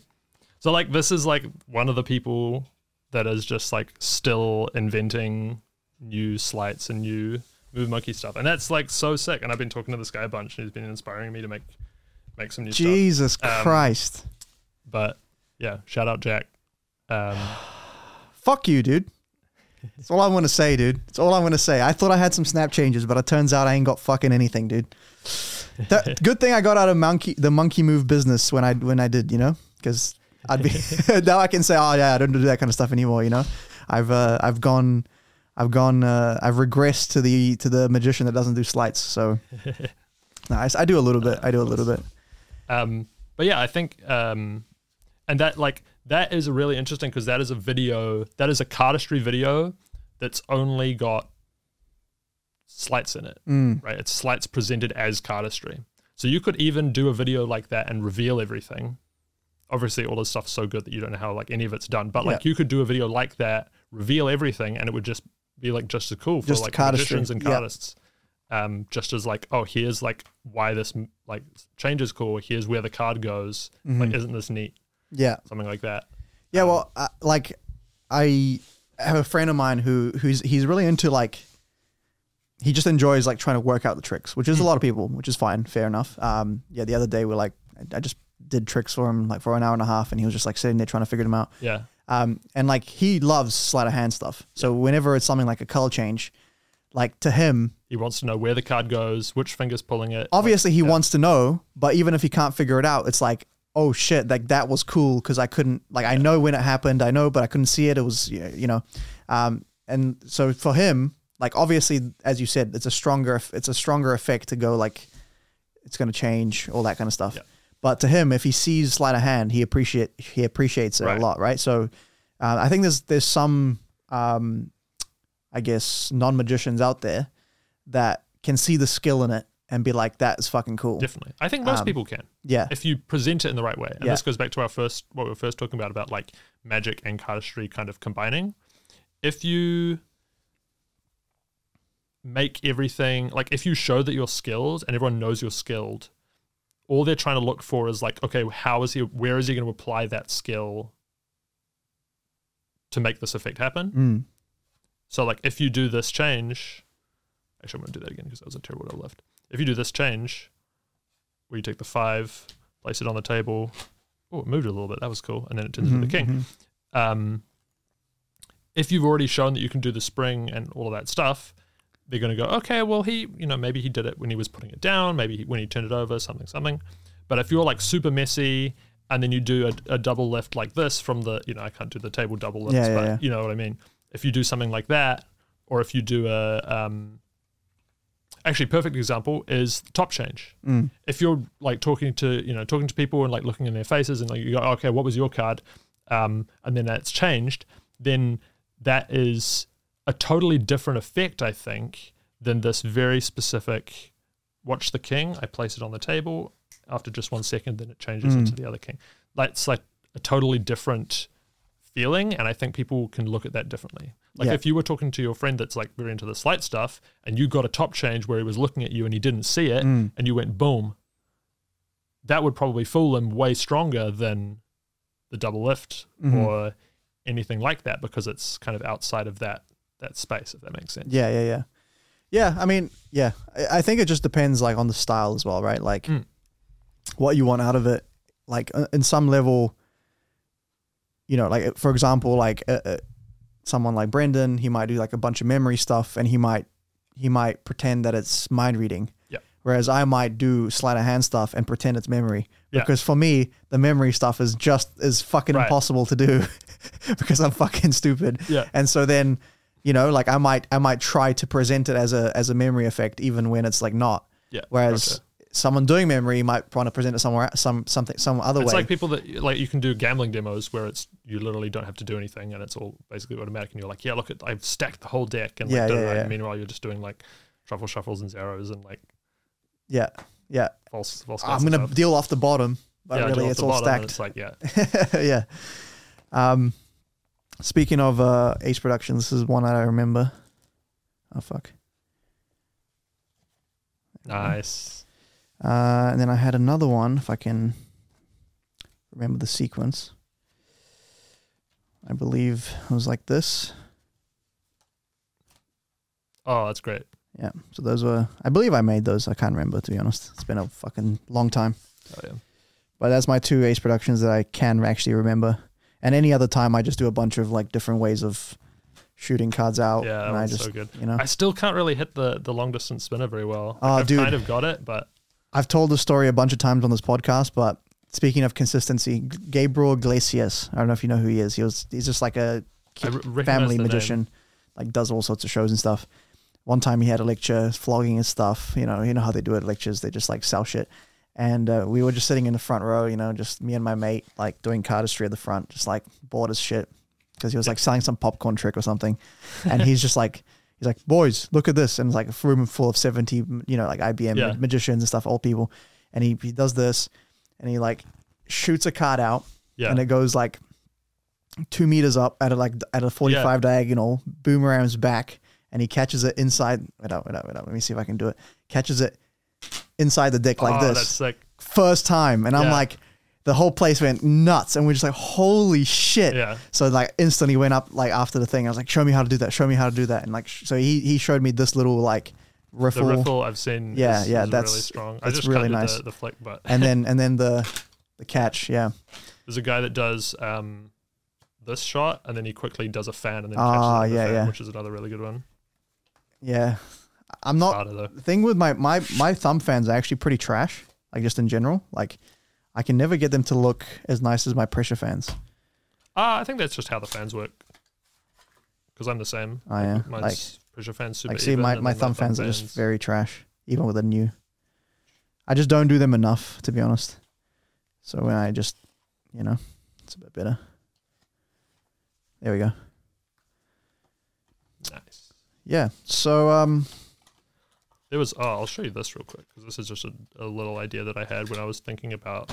I was like freestyling stuff. I moved in with a, a couple of new flatmates Yeah. um, a couple months ago, and they all love magic. So like any chance I get, I'm like just trying shit on them. nice. and I've been doing this as like a, a gambling thing. So it's a little bit of Lennart Green and a little bit of whoever knows what. So we take the four kings and say we're playing a four hand game, and there's there's two ways that you could stack this game, right? You can either do it with the left brain or the right brain.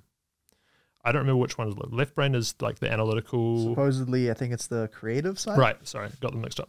So the right brain is the like analytical way. So this was like the logical way that you could do this. So you could take the cards and when you shuffle them, you give them a shuffle like this, where you shuffle them perfectly.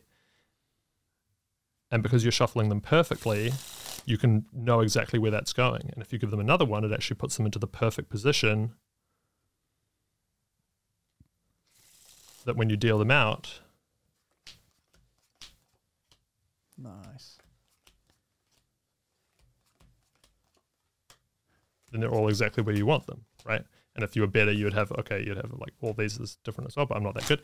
Um, and then you can start um, doing this. So this angle's going to be weird, but so like say if you're going with the left brain, uh, it's more kind of random. You're not really keeping track of exactly where they're going. You're kind of estimating between okay, maybe that's four cards, twelve. You know, um, I don't really care how many cards are going between because I know roughly based on estimation and I'm not thinking too hard about it and I'm going here and because of that extra like kind of messiness I can get away with putting them at kind of similar positions and then where I catch you is they're actually right here right So and so for like um layman that, that works pretty good and That's if you fucking get cool. the angle right that's that's super fun to Yeah. I've seen that. Um,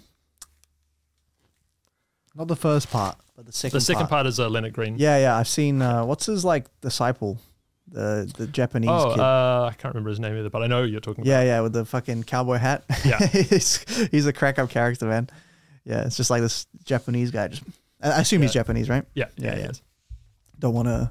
Don't want to stir the pot if, if it's wrong, but yeah, I, lo- I love that one. Yeah, that's the one. Another movie I, I have never really like went for is like that laser deal sort of stuff. Yeah, that's fucking sick. Very cool. All right, let me. What, what can I even? All right, all right. What have I been working on? I don't know if I've ever shown you this, but maybe I have. Um, it's like one of the moves that I made that it's like I've never used and I will never use, but here we go. So say stop. stop Got it. nice Cool. Watch close. Just give it a nice spring. And that card is controlled. very nice Yeah. So I mean, it's okay. It's not That's my a cool favorite. move. It's not my favorite. It's just angles and it's there's a lot of easier ways to do the same thing. But it's one of those Everything's things like where that. it's one of those things where you come up with something and you know. Uh what else? I did like a oh here we go. Oh he- here's one that I've been playing around with. So uh all right, fuck it. We'll do this one. So take one out. Don't show me. Oh, actually, we'll do it like this. We'll do it like this. Um, I'll give it to you to shuffle, but just say stop stop right there. Yep. Yeah. Put your hands together like this. Yeah, like yeah, like a cup. And just shuffle, shuffle, mix it up. And I'm gonna do a. Uh, I'm gonna memorize this deck of playing cards. are you really Yes, absolutely. Your memory must have gotten a lot better since Oh, we talked about this. It's it's 30 gotten it's gotten yeah. It's so I've just through osmosis. nice. I have uh, I, I I wish I could say I have a Mnemonica book somewhere in the room, but I don't. it's just permeated my skull. Okay, so I'm just gonna try to memorize this deck of playing cards. Okay. Okay, so I'm just gonna go through like this. And there's a sign card, but we don't need that. All right, so.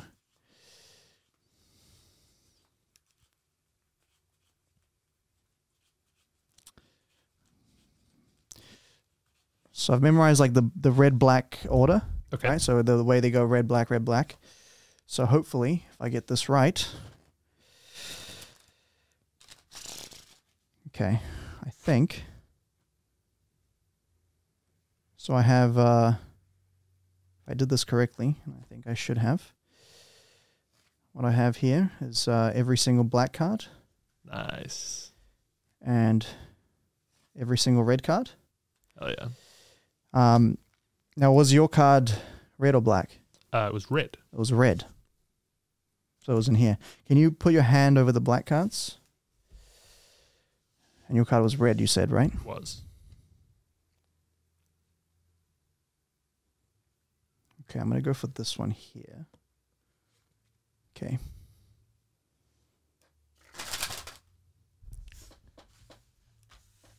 Can you, uh, yeah, we'll j- just pass those along so I can spread them on screen and you can see there's only one red card No with all the way. blacks, and that should be your card. It is. Ta da! That's awesome. There it is. Great trick. It's been a while since I did that one, but uh, there we go.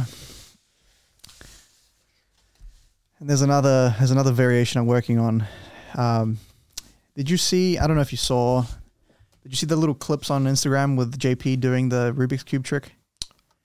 I think I did. Yeah. It's the one in the paper bag, with the bag, and then he has the second one, and then it's that came out of it. Oh, at the end. sick. Yeah, yeah. yeah. Um, so I have a similar idea using this method Right.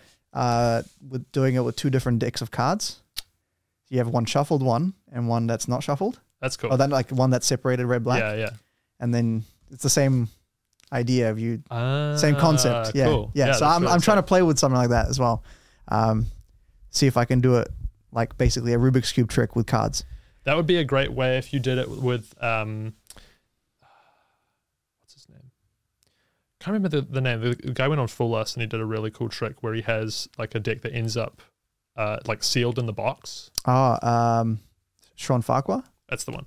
Uh, if you did something like that where you have the two two decks in the box, you put it like put the one you're using. You're like, okay, shuffle these up, put them back in the box, and then you put it in. Yeah, you go, oh, do the whole thing. Oh, I actually have two decks in here. Haha. And you pull it out. And like this one's actually still sealed, and you uh, can like give that to them to have a look at or something like that. Really cool. smart. Yeah, yeah, yeah, yeah, yeah. Um, I have to play with that. there's a. Yeah, let me do this. It probably won't for you, but it's still fun.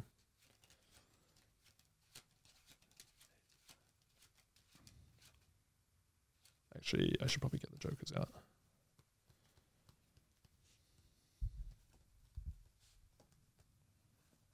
Right. So, um, these were these were your cards. So, um, the a deck, a deck of cards is quite an interesting thing because you can find a lot of patterns. Mm. like looking for patterns can be quite interesting.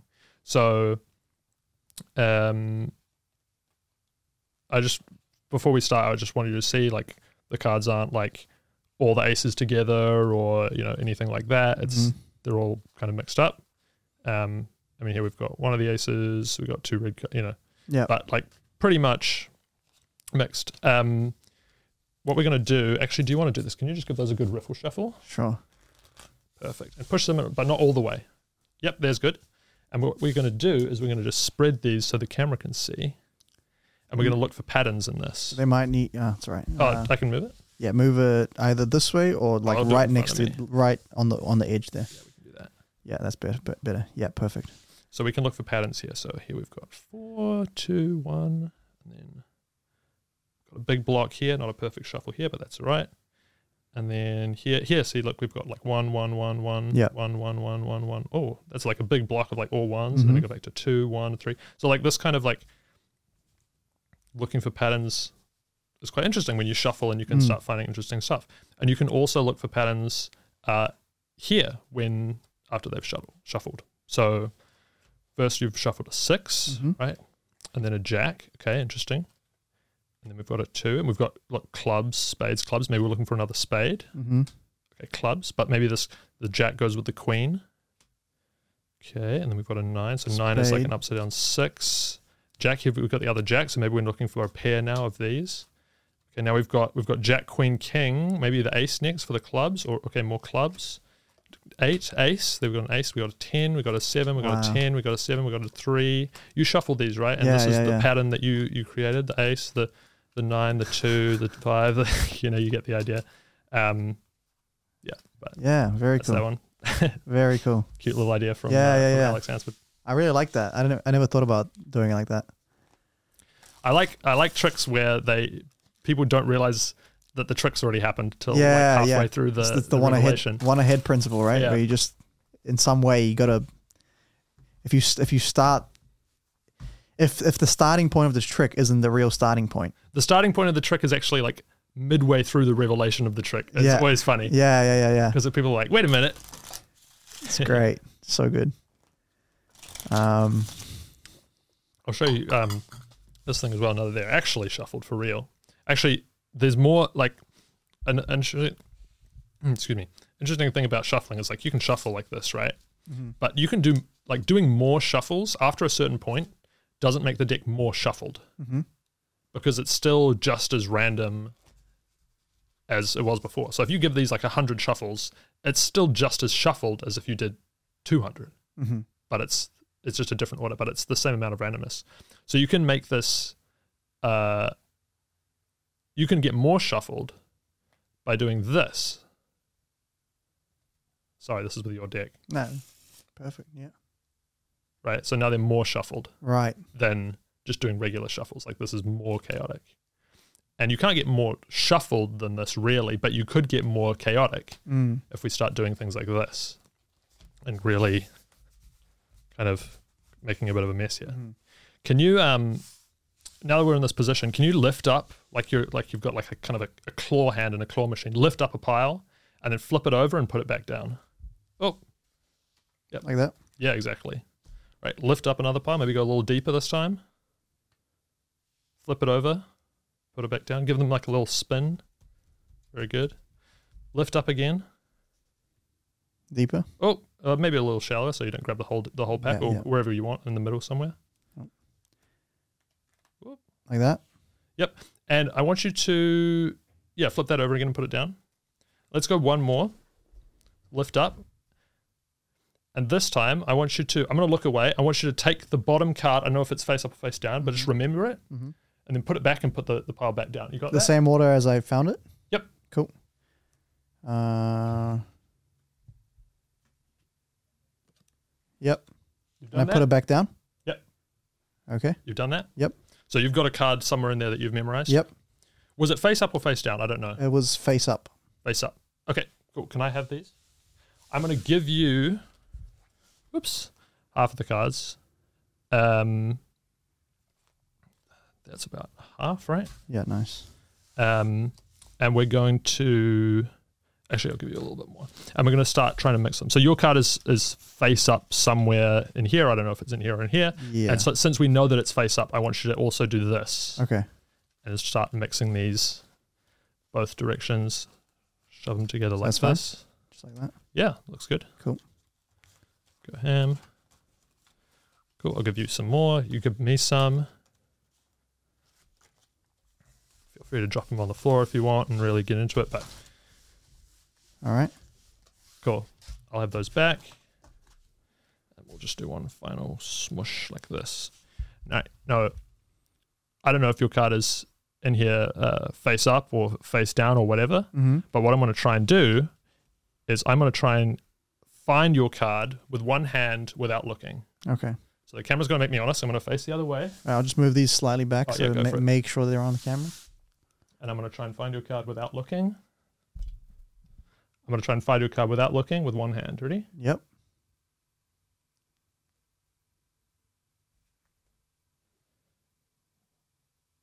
Can you name out loud the card that you you picked at the start of the trick? Three of hearts. Woo! I was legit worried for you for a second. I was like, you might not get this, dude. No, no, no. I got it. That's fucking good. Thank you. It's it really adds to the the feeling of chaos. Like even though I I know that there is, in theory, there should be a way Right. for you to know what what card I, I I saw, right? In theory. No, no, you know what? Actually, thinking back, no, I'm fooled. I say that. no, no, I'm not going to even pretend. I, Oh, th- yeah. I thought there was some like I thought I just reviewed like what my selection process was, and I realized that that idea doesn't work. So you fooled me. Congrats. That was Great. fucking dope. Shout out to Harapan. That was Yo. that was Harapan's trick. I really like good. the the amount of chaos that that like creates. It's really I- fun. It's fun to perform and it's fun to do for people because people don't usually, um, especially like what we're talking about with like being controlled and like being very precise.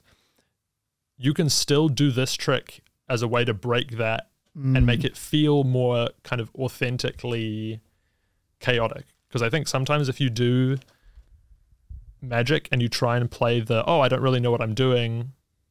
I'm not that skilled. How could I be getting so lucky with all the and doing all this crazy stuff? After a while, that kind of doesn't work anymore because they've seen you do all this crazy stuff. They've seen you do like all these random productions, or you've like dealt like crazy hands in your you know gambling demo.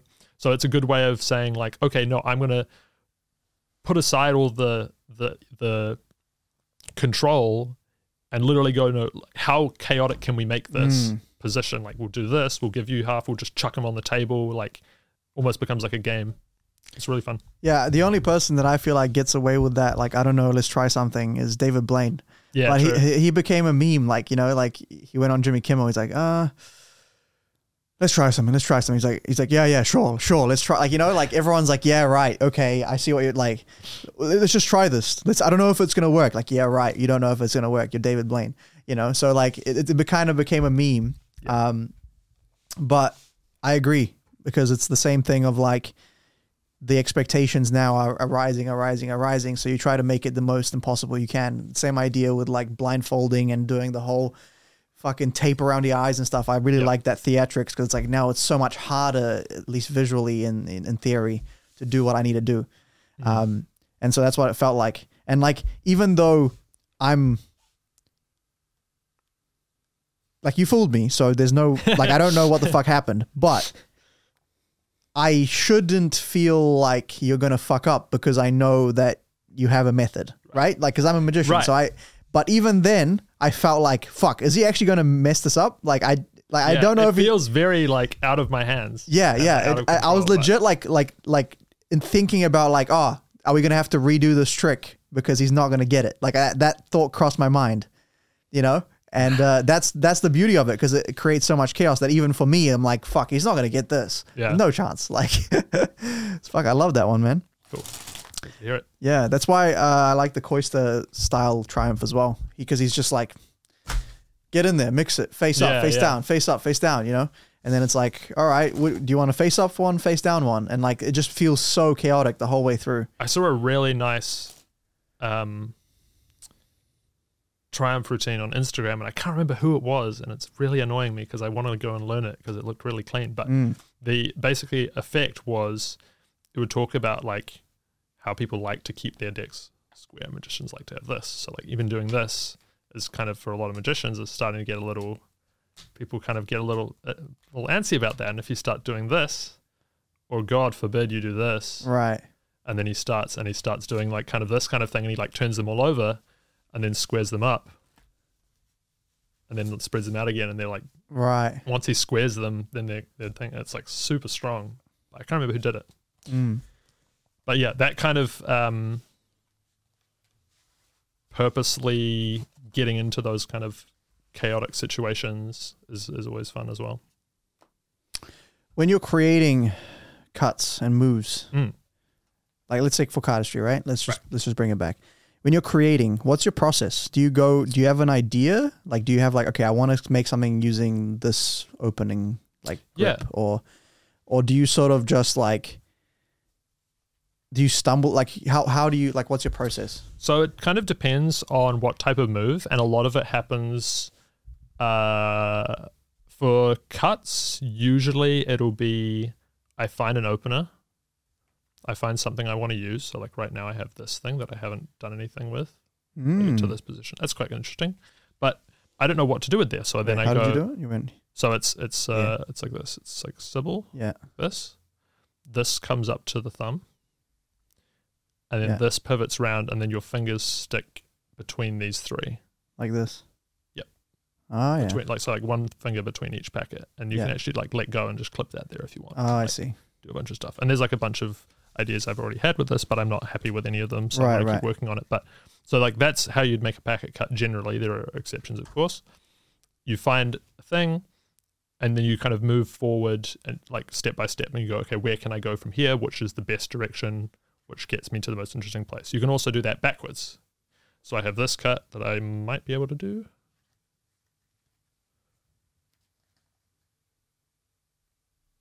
Oh, hang on, let me start again.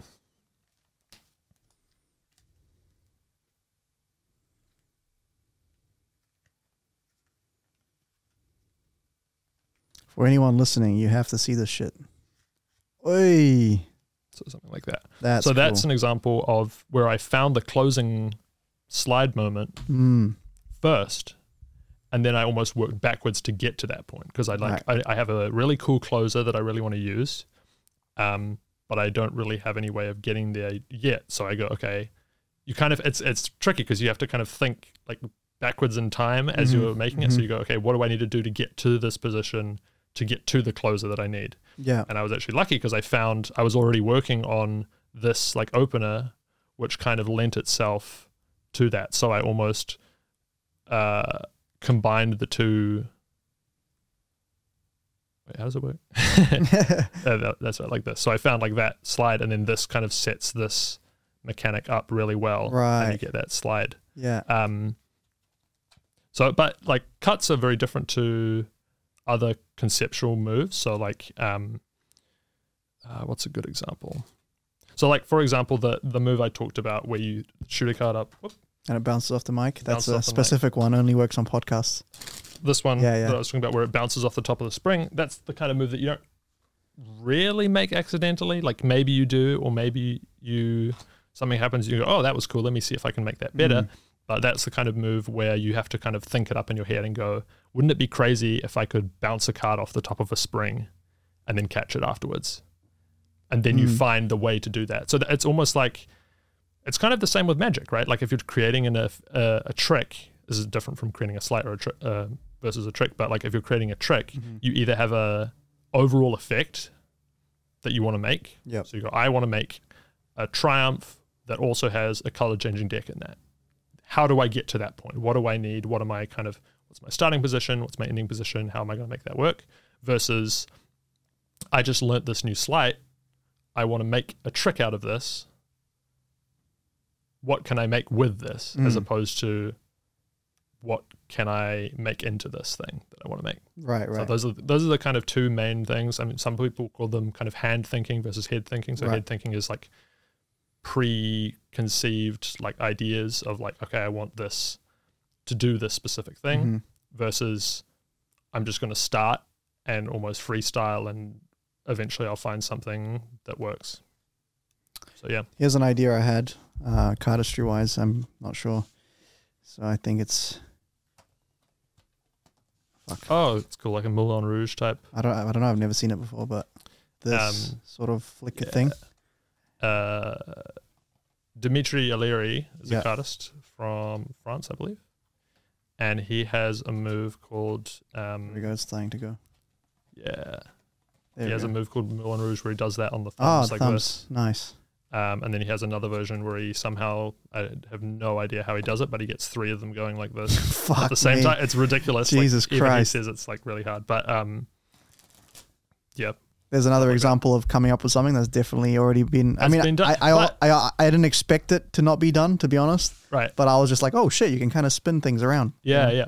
But that doesn't mean you couldn't make something new with it True. in theory, right? Yep. I believe those are yours. That is true. um and like there's a bunch of times that i've made stuff where it's very similar at the core level.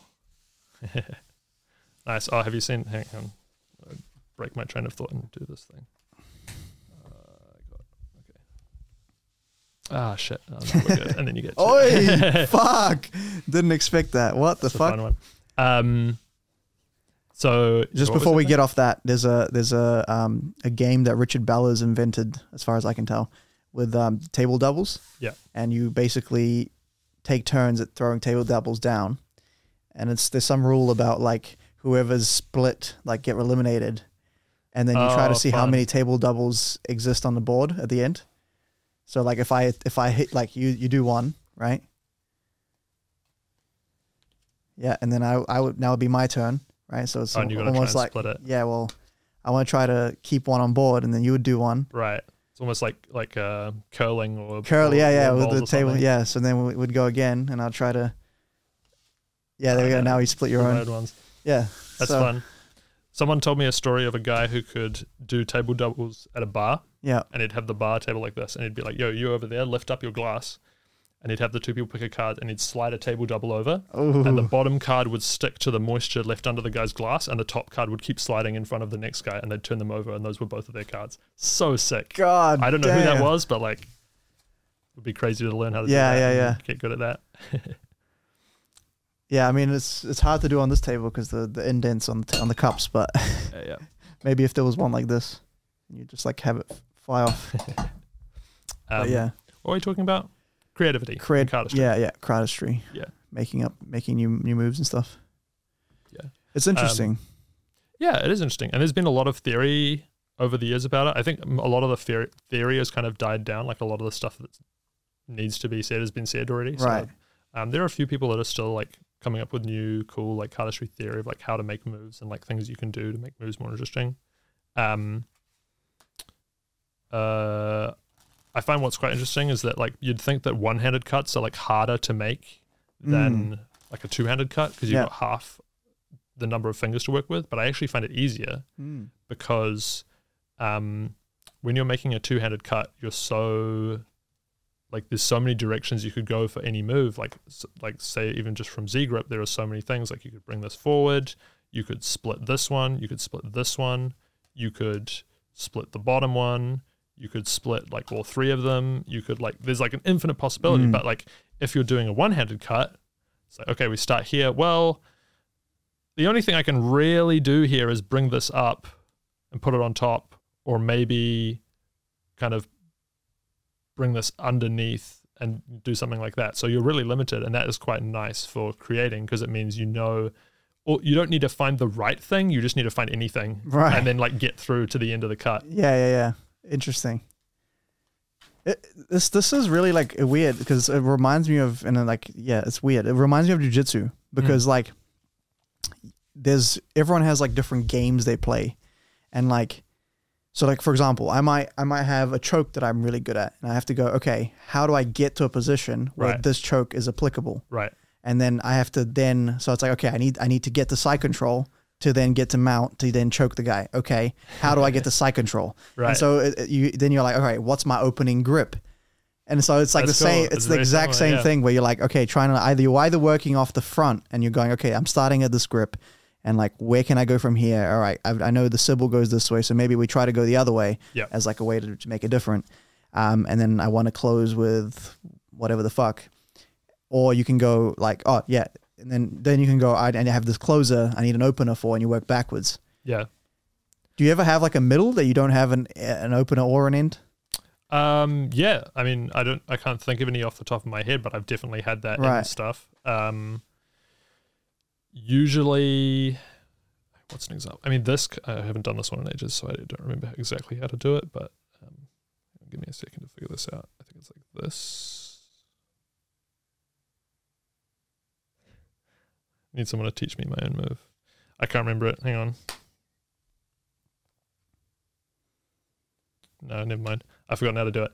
Um, That's the classic. there's yeah. a, but yeah, I've I've definitely had stuff where I find like a really cool like structure where like something moves, but I'm Mm. like, how the hell do I get into this position and then get out of it again? It's like so weird. But you, yeah, you a lot of those like a lot of those like geometrical ones that I've seen where they're like, I don't even fucking know, but they do some whack shit where it's like squares in a hand, Yeah. like, and then they got a card somewhere like off here or some shit, and it's like this sort of shit. Yeah. Hang on, I can I can hit that real quick. Yeah, they, you might be able to do it. Oops. But that sort of stuff is like, how do you even get into that position?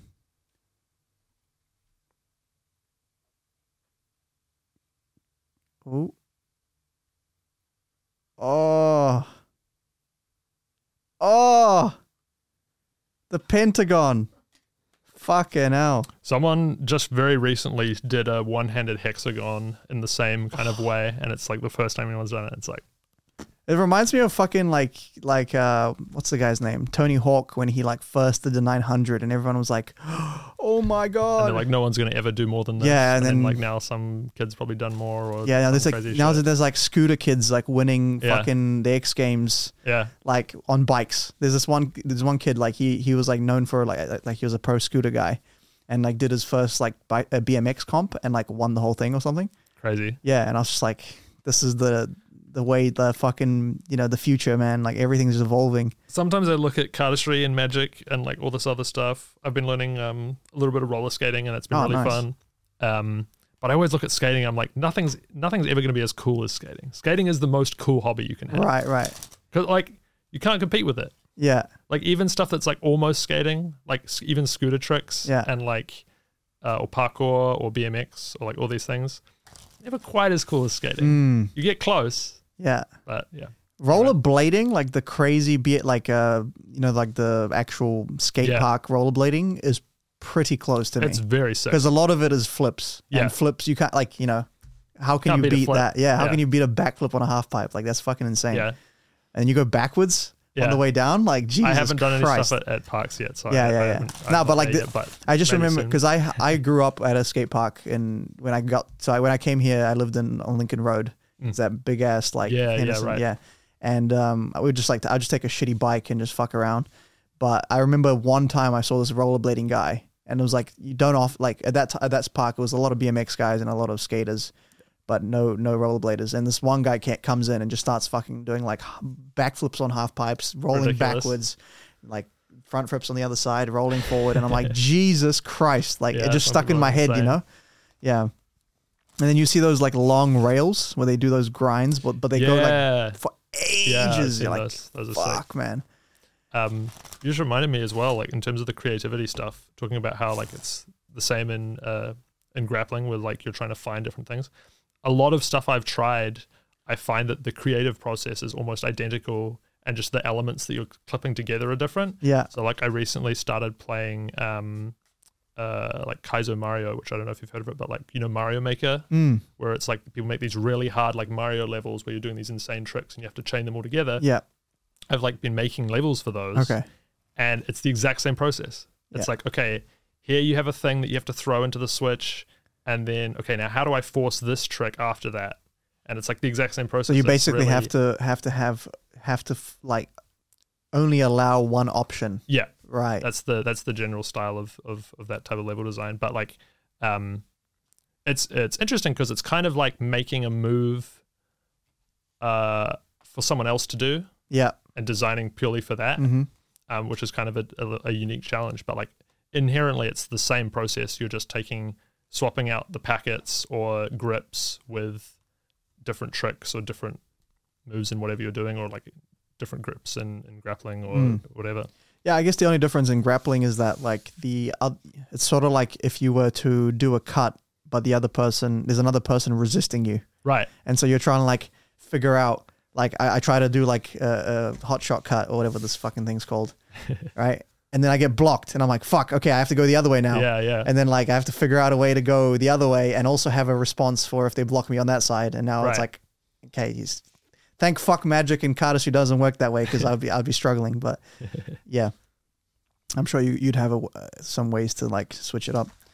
But yeah, so um,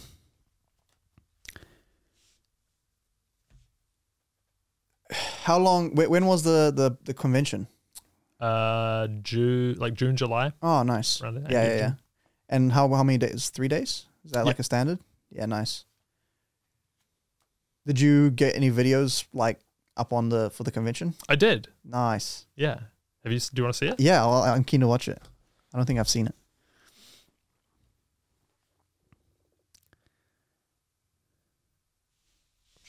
I've been like so AFK from the cardistry, e- even since the uh, the the something magic. Like I've just been so focused on magic. I've not. Judo flips the only move, the only fucking move that I've managed to slightly even learn. Getting ads for Uber Eats. Where do you have it posted? Do you have a YouTube? Yeah, it's on YouTube. Nice. Make sure to plug that.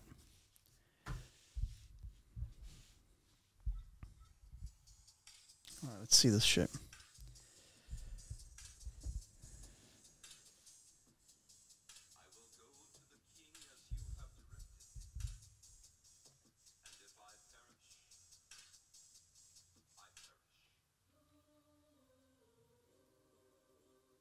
That's me. The guy himself. Is this in New Zealand? No, this was filmed in uh, San Diego. Ah, okay.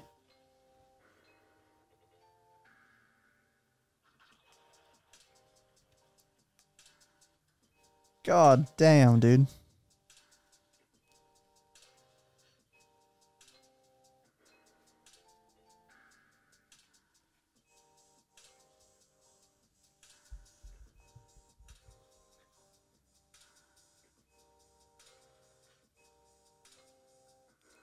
What the fuck was that?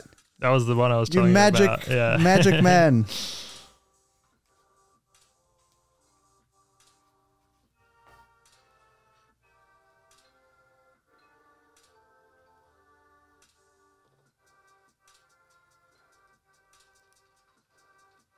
Fucking hell. It's like a flower blossoming.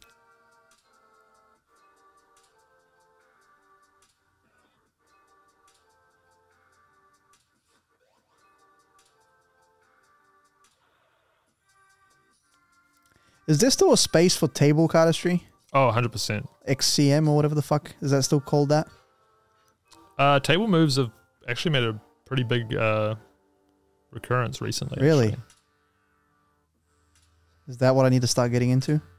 Maybe. I mean, I got a table.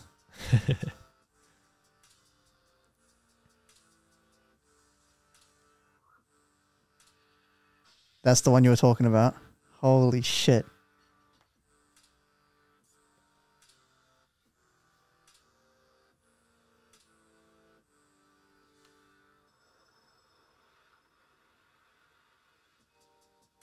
That's dope, dude. Thanks very much. Woo. Oh. Every, I, that's that's my fucking feeling every time I watch your shit, eh? I'm just like, like my hands hurt from watching that, you know? Dude, this the spring, the spring move. Mm. Um, I don't have a name for it, but um, took us like think two hours or like an hour, hour and a half to two hours to get the first shot, hmm and then we filmed for like another five hours trying to get a second shot in slow mo, and we didn't get it. And then the next day we will film for like another hour and a half and got it. I was like sick. But for the rest of the convention, I like like couldn't spring because my hands were like so sore from doing like Yeah, yeah, spring yeah. after Do you spring get you after get spring thumb for like thumb sore soreness in here? Yeah, yeah, Yeah, the RSI. I used to get that back when I feel like when I was younger, I didn't have the hand strength, Mm, so I couldn't do things like pinky counts. right. Uh, yeah, those certain moves like even the spring. It, t- it took a while for me to get the hand hand strength to like feel comfortable doing it. Right. Yeah. Um, I wonder if I'm less at risk now because because of grappling because my hand Could be, strength yeah. has been like it's insane nowadays Mm, compared to where it was. sick. Um, because you're always grabbing gi and holding and squeezing and yeah. Um, so I wonder if that like actually helped against getting those sort of injuries. But then again, I don't spring for six hours a Yeah. day nowadays, so I, I, wouldn't be able to tell you. I feel like uh, I still get like carpal tunnel sort of type shit from like keyboard and mouse. Mm, That's right. that's worse for me now than Yeah. like I just start getting sore wrists and Yeah, oh god. I've never had it. I usually don't get any like cardistry related injuries. Mm. But occasionally, if I'm like practicing one thing, like over and over and over for like multiple hours, and you start feeling it a little Yeah. bit. I mean, it's still like I'm pretty sure what uh Shin Lim what he like had carpal tunnel from playing piano, Piano though, right? And then he switched to and he switched to magic apparently, which is just a knock in the face to all the to all the cardist and magicians. Like, oh yeah, piano is not like we're not even on the same level. Piano is way harder than Yeah. cardistry and magic. I guess it's different though, right? And and Shin doesn't do crazy packet cuts or anything like that. yeah. I think his cardistry is mostly pretty pretty basic, like stuff like Flowy stuff, consistent stuff, like Yeah, we were talking about, yeah. stuff that you can hit every time, yeah, which makes sense. which is useful. Yeah. How many how many of the guys do you think fall fall into the the category that have like consistent stuff? Is it like a small percentage or is it I would say less than five percent. wow? I mean, everyone has consistent stuff that they can do, but no one really focuses on it except like Mm. people generally. And those are probably the guys that do like live performances of cardistry, right? Like I saw Zach Mueller do a gig and he was just doing cardistry. Yeah, that was a little while ago, I think, but yeah, Yeah, like years ago. sick. I just remember him. I'm like, oh, okay. You, I didn't realize you could just walk around cardistry. Yeah. Like the fuck Yeah. is that? He's like, this is doing one handed cut. This is yeah, yeah, and Yeah. springs and shit. Yeah, super cool. yeah. I've I've done like little routines like that, but not not like a full set. You know, it'll just be like, or it'll be like, uh, this is how you shuffle like this. This is how you shuffle like this. this and then it's like still false every every time. Now let me ask you. Let me ask you something. If if you had one move that you think every, any every magician should know in Mm. cardistry that is actually transferable, and meanwhile I will unbox this deck of cards while you're doing that Nice. because orbits I've never handled them and, and Uh, I've seen some cool shit. The self-centered answer is this thing because I made it and it looks sick. Um, It's it's fucking dope. so yeah, and you can actually do that as like a trick, which is cool. Yeah. What's it called? Um, It's so I, it's I don't know. It's I I I feel bad saying it's mine because it's literally just Elliot's lengthways deck flip by Elliot Slevin, Yeah. turn sideways, and just shoot it over into the other hand. Right. Uh, so I can barely call it mine, but like I've basically done it enough now that I can claim it, and everyone knows it as my little muscle. You know, Right. Right. Right. It's like your little So I'm basically calling it just like the card muscle pass, yeah. packet muscle pass, or whatever. Um, but Right. yeah, it's it's basically just like a, a modified deck flip that you just shoot back and forth into the other hand. Um, Nice. But other than that, like for magicians, just like some one-handed cuts, Mm. like getting really good at one-handed cuts. Uh, trigger is a really fun one that looks really nice. Okay. Let me um, walk me through it. Walk me through it real quick. I probably won't be able to do it as well as some of the other tutorials, but you grab here like this. Wait. wait so what you do the first part? Okay, so first part is you need to get the packet sideways like So you this. do so I do a I do a, a Charlier and then kind of push diagonally with the thumb so it goes down like that. Okay. That part's gonna take some And work. it's right to there. Like this. Yep. And then you grab here. And then you grab here, yeah. lift up, and then these fingers push this up. So this is where you need to know this pocket thing because you're going to do it here, and it Ah, goes behind, and then this the reversal. in. Ah. okay. Yeah. That's But gonna when take you- me some time. I'll when tell you you get that. this down, this is like the comfiest like one-handed thing ever. Okay, It's cool. So nice I, I'm gonna rewatch this and and and get this one down. this is gonna be my project. Sick. That and the memory decks. yeah. Next time we talk, we'll be Right. fucking quizzing each other. Five of spades. Where is it? uh, the thirty Uh, second. Yeah. You won't- you won't be able to tell me I'm wrong. I can't tell you you're wrong. That is that is correct. That is where the five of spades is in Mnemonica. yeah, hundred percent. and every other stack actually. That's true. They all have the five of spades at, at 37 or whatever you said. Yep, that's the one. Dude, this deck is fucking sick. It's the first time I've um I've I've handled orbits. Yeah, they're Orbits. fun. fucking fun. instantly. I thought with it, before I saw this, the color scheme was like Mars. Instantly reminded me of Mars. Oh, you have a Mars little Mars board game. Terraforming Mars game. Hell same yeah! color scheme. literally the same colors. That's Yeah. sick. So that's what. I, and then I saw this and I was like, oh shit, it is actually supposed to be that.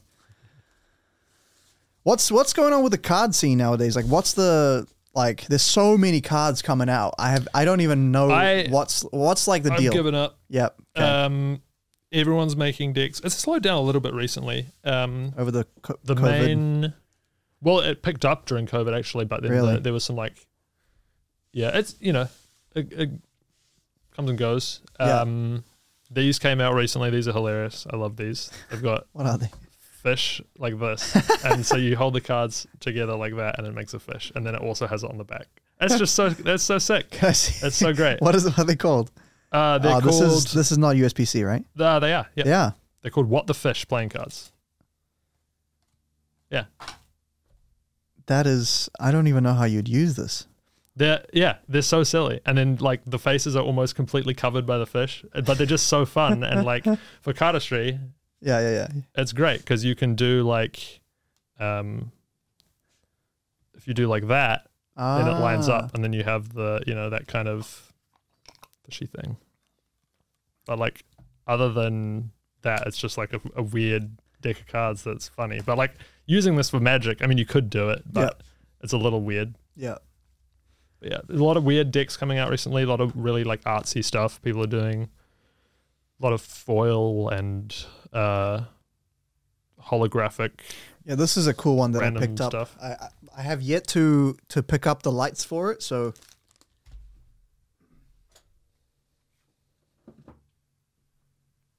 So these supposed to be like glow with UV. Oh, sick! Yeah, I think um, Fontaine put out some UV Oh, really? uh, cards. I just saw this. I don't even know where I saw these, and. I was like, okay, well, I need to get a UV light and do some cool like video with you know the cards being being like glowing up and shit, and the front's kind of. uh oh, those are fun. They're like Yeah. all aces. What do you mean? Like all the all the faces are just Oh like yeah, the, this the yeah, single pip. yeah, and there's no. I kind of like that as well. but yeah, um, so apart from these, I didn't. I don't have any because I once you start gigging, man, and people ruin your decks. You're just like, Start give me the burning through them. cheapest shit. Give Yeah. me bicycle seconds. I don't give a fuck. Like, Morris Morris found a guy that sells something for really cheap, so you can ask him. Oh, really? Um, yeah. Morris got the connects. I need to like I, I actually He'll like hook you once I up. pay my fucking tax, I need to fill up a couple of those cubicles completely with dicks. Like just just fill them to the brim.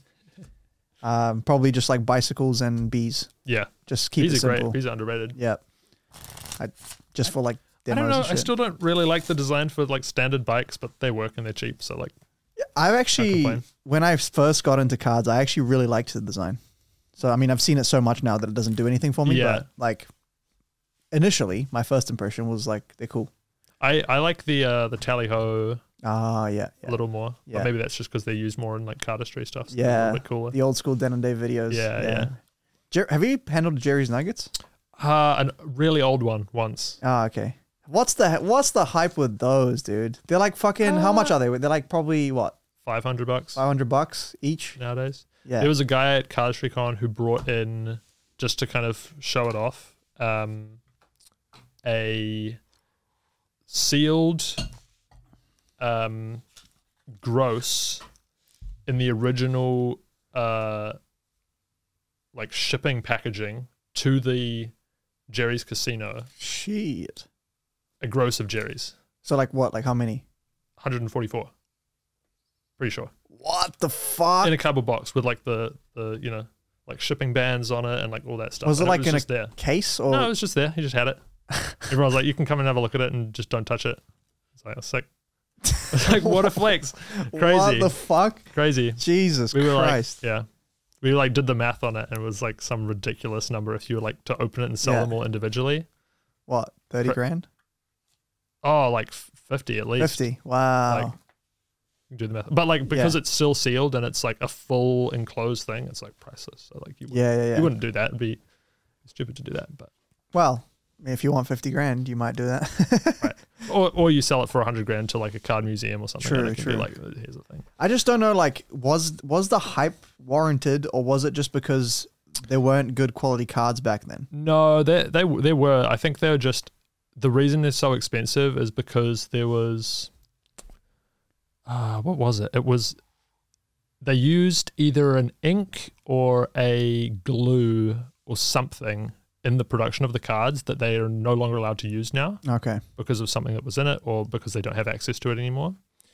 Um, they were left in like a specific warehouse for a certain period of time that did something to the stock because of the Mm. humidity. So like they feel very unique, and the design is cool, and because everyone likes them, everyone likes them. So, right. I, I, I don't thought really know. my my understanding of why they were popular was like this whole idea that they get better over time. Like like as you as you handle them. That's just any deck if you know how to break cards in and Well, yeah, but as in like the the, the idea was like Right, yeah. post break uh, post breaking it in. right, It like by handling it, it doesn't decay as as much right. as So other they're long cards. Or, lasting, or yeah. right. I don't know. I haven't I haven't used them that much. There was Um, a there was a Lee Asher deck. Have you ever used the um what are they called? The I think it starts with an F as well. Fuck, I wish I knew the, the Can you look up Frontiers or Frontiers? Fournier or Fournier, that's the one. Fournier? Fournier, yeah, yeah, yeah. Have you used those before?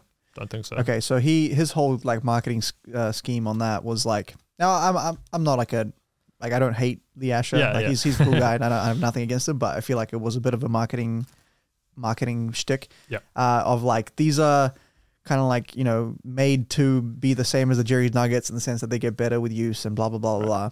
And like you can even you can even wash your individual cards. And he has this video where he like puts a, a card in water and then like wipes it clean and shit. I'm like, what the fuck is this?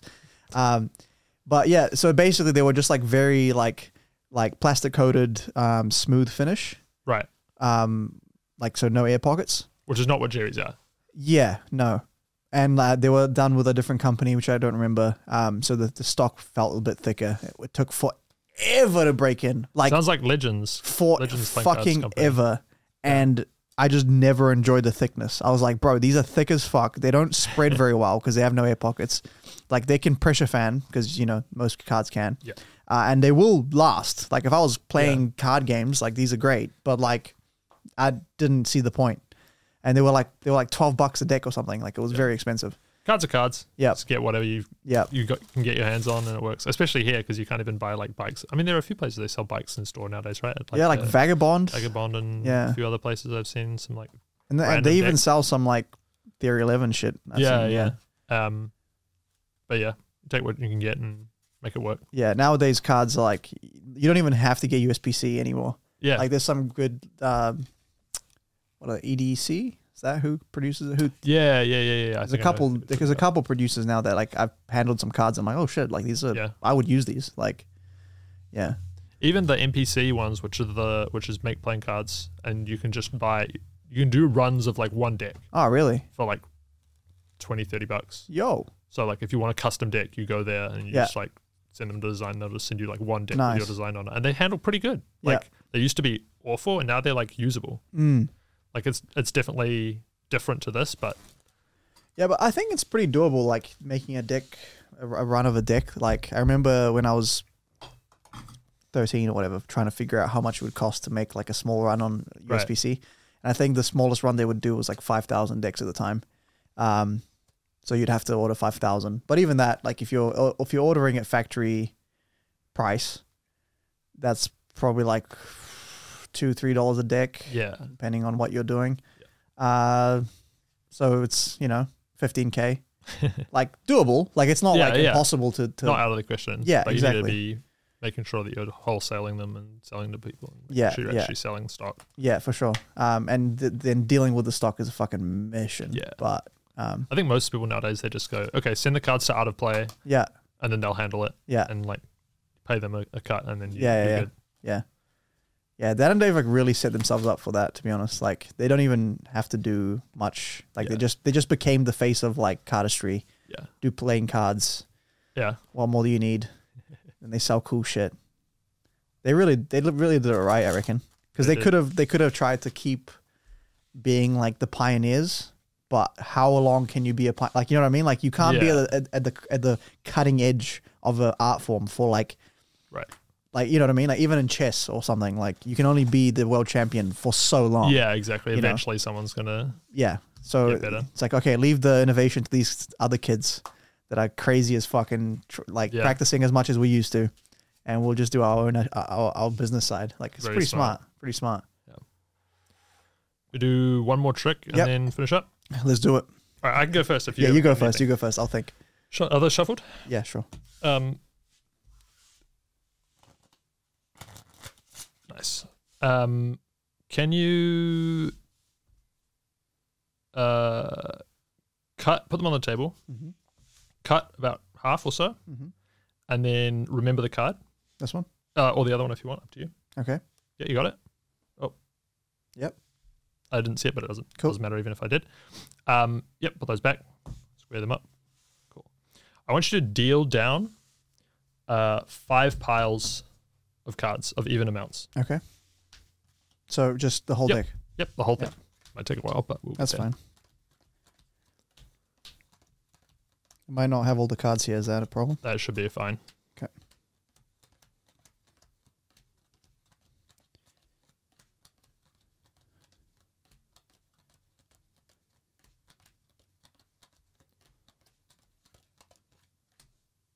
Great.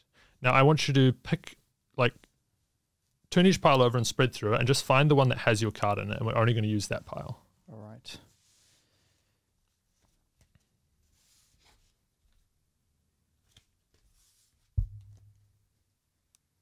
Yep, this one. This one? All right, you can get rid of the other ones.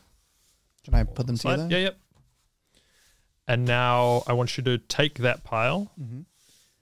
and turn it. Actually, yeah, just hold it in your hand. Mm-hmm. And then I want you to deal down, turn the cards face up, deal down your name. E, D, Okay. just go all the way through. E. Uh, face up. Oh, yep. E, D, U, A, R, D. That's great. So- All right. Um, so this is this is. I'll show you this one, and we have this deck of playing cards right here. Give that a nice shuffle. So, um, the difference between like magic and mentalism, right, is that like a magician would have you like pick a card out, right? You would then take it out. You Yep. would look at it, replace it in the pack, and now I have some sort of physical control over where the card is in the deck, and then I could I could manipulate it wherever I wanted, and Right. that's that. Now a mentalist would just have you look have, have you see cards and just think of one. Okay, so I'm gonna um I'm gonna show you a few cards. You just have to think of one. Okay. Okay, and yeah, just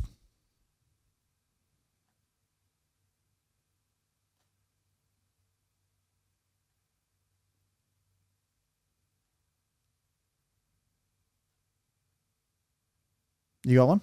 I do. Yeah, cool. Um, just repeat it in your mind, like over and over. Just keep repeating it.